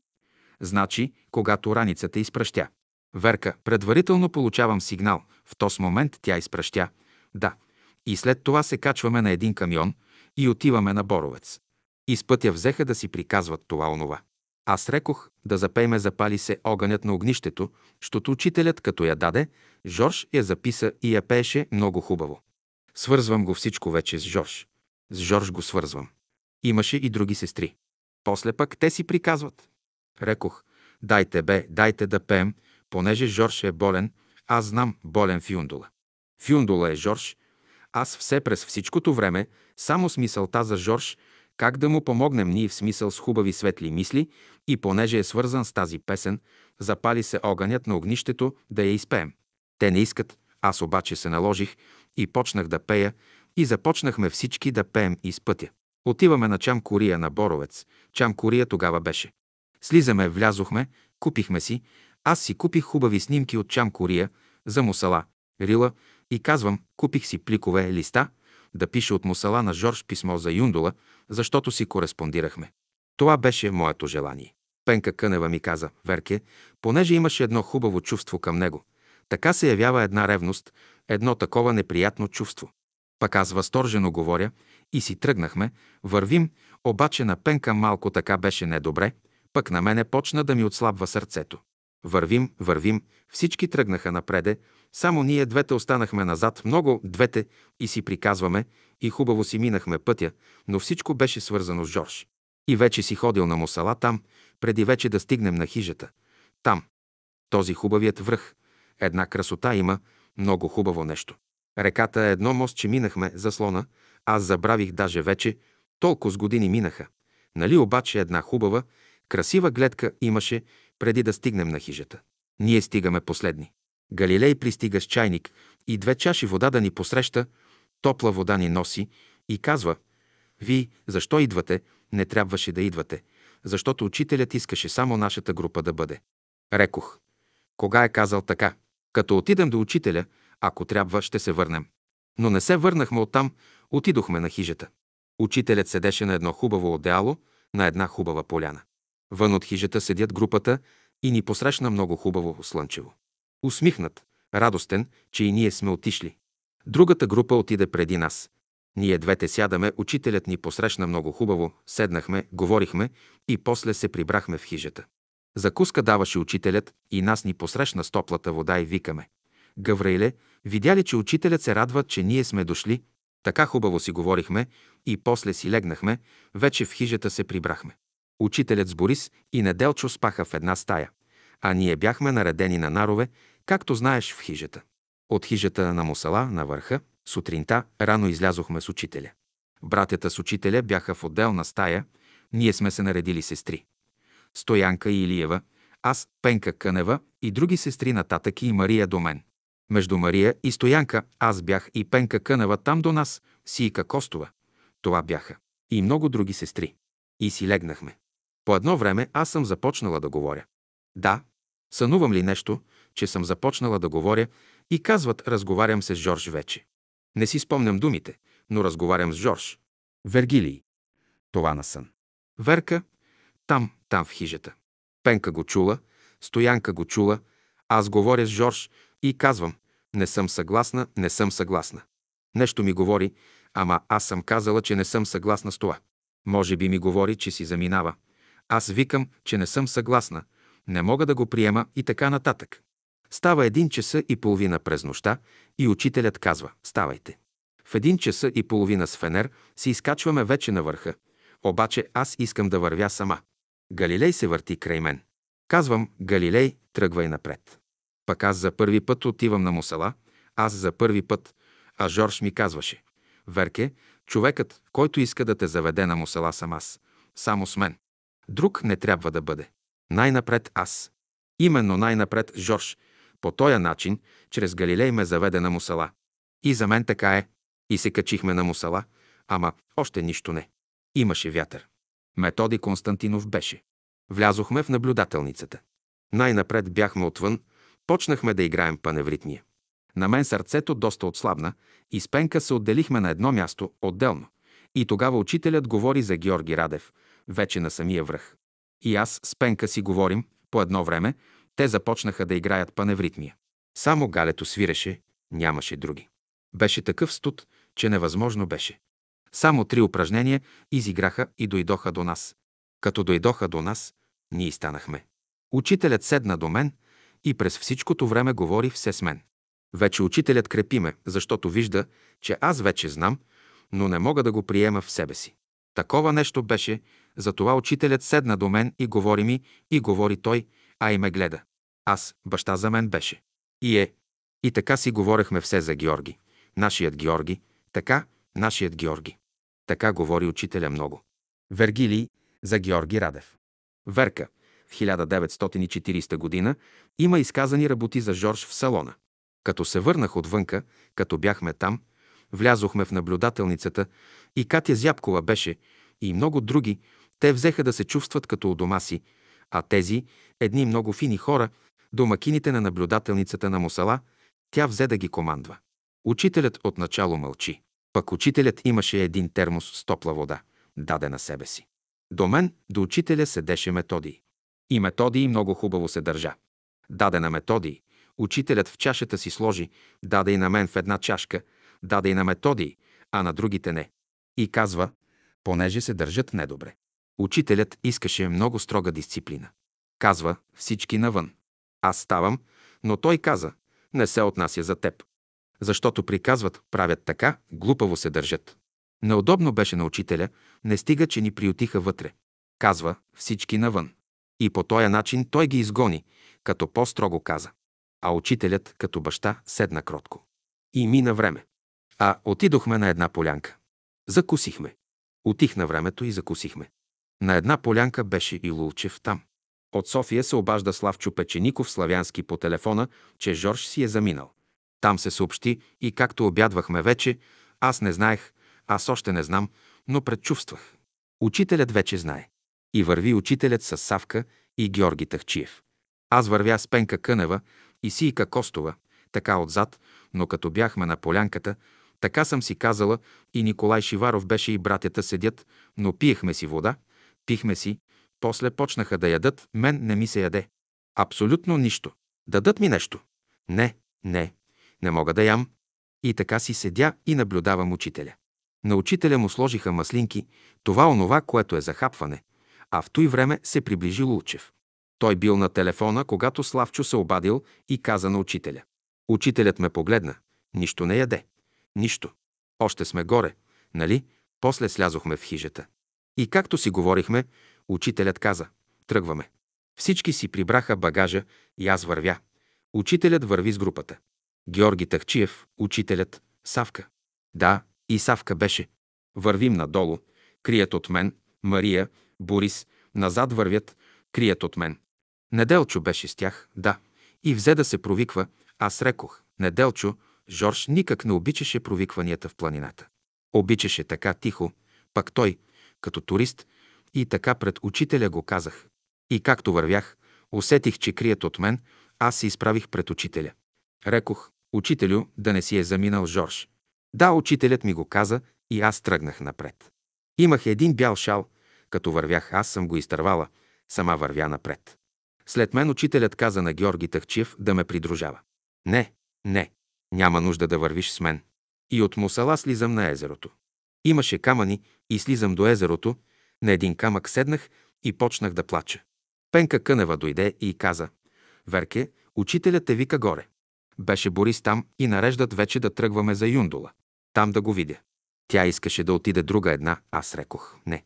Учителят гледаше спокойствието ми, гледаше да не дава две жертви. Това му беше мисълта и аз казвам. Учителю, аз искам да отида. До сега ви слушах, но сега няма да ви послушам. Искам да отида. Добре. И се съгласи. Искаше да отиде една друга. Той каза, не, Верка ще отиде. И аз и Борис тръгнахме. Мария ни изпрати до някъде, там едно мостче имаше, изпрати ни и ние тръгнахме двамата. И тогава учителят много говорил за Жорж, а те го слушали с Неделчо. А стана грешка, че аз с Неделчо не се срещнах да го запиша това нещо. Той го казал тъй във връзка с неговото заминаване. Много тежко изживя учителят заминаването на Жорж. Много, защото беше един много добър наш брат. После ще ви кажа за това. Телескопа на изгрева. И както така си вървяхме, реши се да отидем ние с Борис. Учителят се съгласи, Отиваме там на Боровец, Чам Кория. Слави каза, че ще дойде там с неговото БКВ му казваха. Не беше лека кола, ами едно такво скърпено между лека кола и друго нещо. Дойде с едни тъмни очила с зет си Кьосев Георги и така ме погледна надменно. Но аз бях с Борис. Викам. Борисе, ако не взема някой камък да го прасна. Точно така, както беше, ще вземем една лека кола и ще си отидем заедно. Пък аз имах към 300 лева пари в себе си, така съм си сложила и по 20 лева много. Като кореспондирах с него, пратих му една турба с лукчета бомбони, да черпи по мачетата, които около него са, и той казвал. От моята годеница. Пък аз пред светските хора казвам. Моят годеник. Той казва моята годеница. Аз казвам моят годеник, пък всъщност ние сме приятели само. Да, но пред външния свят. Тогава бяха по-обикновени хората, сега малко по-друго вече. Вергилий, качихте се на колата, отидохте. Верка. И тръгваме, отиваме на Белово. Оттам слизаме, намерихме една кола. Жоро Кьосев. Аз, Борис и Славчо. Четиримата бяхме и отиваме вече на мястото. Най-напред видях една сграда. Най-напред отидох, видях палатката, в която той е бил, Жорж, сам сред планината. Но ще кажа, знаете ли, което учителят ми каза. Аз казах на учителя нещо, което е много ценно. Единствен брат, който си е заминал по този начин. Беше сложено кепето му, едно одеяло, едно кепе имаше и тефтерче, в което държеше някаква писалка, нямаше химикалки, но с златен писец една хубава писалка, подарък му беше. Той я беше подарил на мен, обаче взема си я. Да, тези работи за мене никак не са важни. И отивам и го заварих така. Сложил си едната ръка на тревичката, другата така и с поглед нагоре. Аз го оправих в нормално положение. Най-напред отидох на палатката му да видя чисто всичко, после ще кажа. Там лесо инженери има, които много са го оценили и са му помагали. Тогава сутринта, било е понеделник, едно овчарче, синът на един овчар, който му носи всеки ден мляко и му носи, обаче го заварва тъй именно, заминал и отива, казва на баща си. Лесо инженерите се погрижили много и му сложили едно венче от полски цветя. Цялата поляна беше осеяна от най-различни нюанси на цветовете, от цветя така, където е. Чудно хубава гледка. Аз, както седяхме, тръгнах по една пътека, вървя. Тръгнаха Борис и Жоро и Славчо, тръгнаха така, отидохме на едно място. Седнахме на това място, на което Жорж е седял, без да знам. Борис после ми каза. И така аз се отделих и съм си сложила така, обляна така малко в сълзи и с поглед някъде в далечината виждам някакъв си турист, който идва насам. Рекох, дали не е това Жорж, който е излязъл някъде и се връща. Всичкото го свързвам с него. Навсякъде го виждам. Толкова с хубаво писмо бях му писала. Радвай се, Жорж, на малките цветенца, на камъченцата. Така в една поетична форма бях му написала едно писъмце. Само тези няколко фрази помня. И учителят със своята велика мъдрост, той ми пише писмо, за сетен път се уверявам в мъдростта на учителя. Да, и тръгнахме, видяхме една барака, за която Неделчо казваше, че било станция на държавната печатница. А то едно нищо и в палатката видях нещичко така, малко кръв, която той е повърнал. Само така погледнах и не влязох. И пак си отидохме. Завъртяхме се. По едно време неговите близки вече знаеха, Славчо им съобщил. Три негови сестри дойдоха, малко неприятности имахме с тях. Още от юндола те тръгнаха подирени и за да избегнем тяхната среща. Най-вече искаха мен да ме пощадят. Дойдоха чак там, мен искаха да ми помогнат да не изживявам това и тръгнах аз надолу. Заобиколиха ме по мачетата към 20-30 момиченца. На всички им дадох по 20 лева тогавашни пари. Така на всички деца. Около 30 деца ли бяха. По 20, по 20, по 20 лева им дадох и бомбони нося, раздавам. Имах си мит гевреци, които носех. Жорж не е ял. Взема да пия чай, горчи ми чаят, взема мляко да пия, пия, пак горчи. Рекох си, че кравите сигур горчива храна са пасли, така си го обяснявам. Наредила съм тука гевреци, гевреци и ги раздадох и нищо нито ядох, нито пих нищо. Вергилий, къде го погребаха? Верка, къде ли? В Лъджене, Велинград, там го заведоха. Те искаха там. Но хубаво, че във Велинград, отколкото там да бяхме го сложили. Вергилий, вие казахте, че сте намерили нещо в палатката, за което след това сте питали учителя. Верка, не, намерих само това кръвта. Ама аз му казах на учителя, само на учителя, но в София. Вергилий. Той, понеже има открити каверни от туберкулоза и храчи кръв. Верка. Ама той беше болен, болен човек, беше. Той беше закрепнал. Вергилий, така. Значи той си замина. Верка. Замина там, 1940 година, след това неговите близки аутопсия му правили, което не беше никак правилно и оттам го погребват на Велинград. Аз щях да отида, но не отидох аз на Велинград. Трябваше, но не отидох. Вергилий, така. Верка, чакай, чакай, чакай, още има. И тръгваме ние. Учителят много хубаво ме изпрати. Тръгнахме натам и те го вземаха. Ние го оставихме, щото неговите дойдоха и ние се качихме на леката кола и слизаме в Соло Дървент. Там останахме една вечер с Борис. Аз цяла нощ не спах. Една стая, само двамата – Слави и Жоро Кьосев. Обаче Слави и Жоро ги видяхме как спят. Аз седя, не спя, гледам. Една сянка в полунощ идва към мен. Аз разбрах, че е Борис и казвам, че не съм спала. И той също не е спал. Ние, казва, изпращаме приятеля си, двамата. А пък Слави и Жоро, като ги видяхме, легнали, хъркат, спят. Това е. Да, всичко, което както е било. И после трябваше вечерта да си отидем. Вече на път бяхме в хотела и оттам се качваме. Обаче той беше хубаво.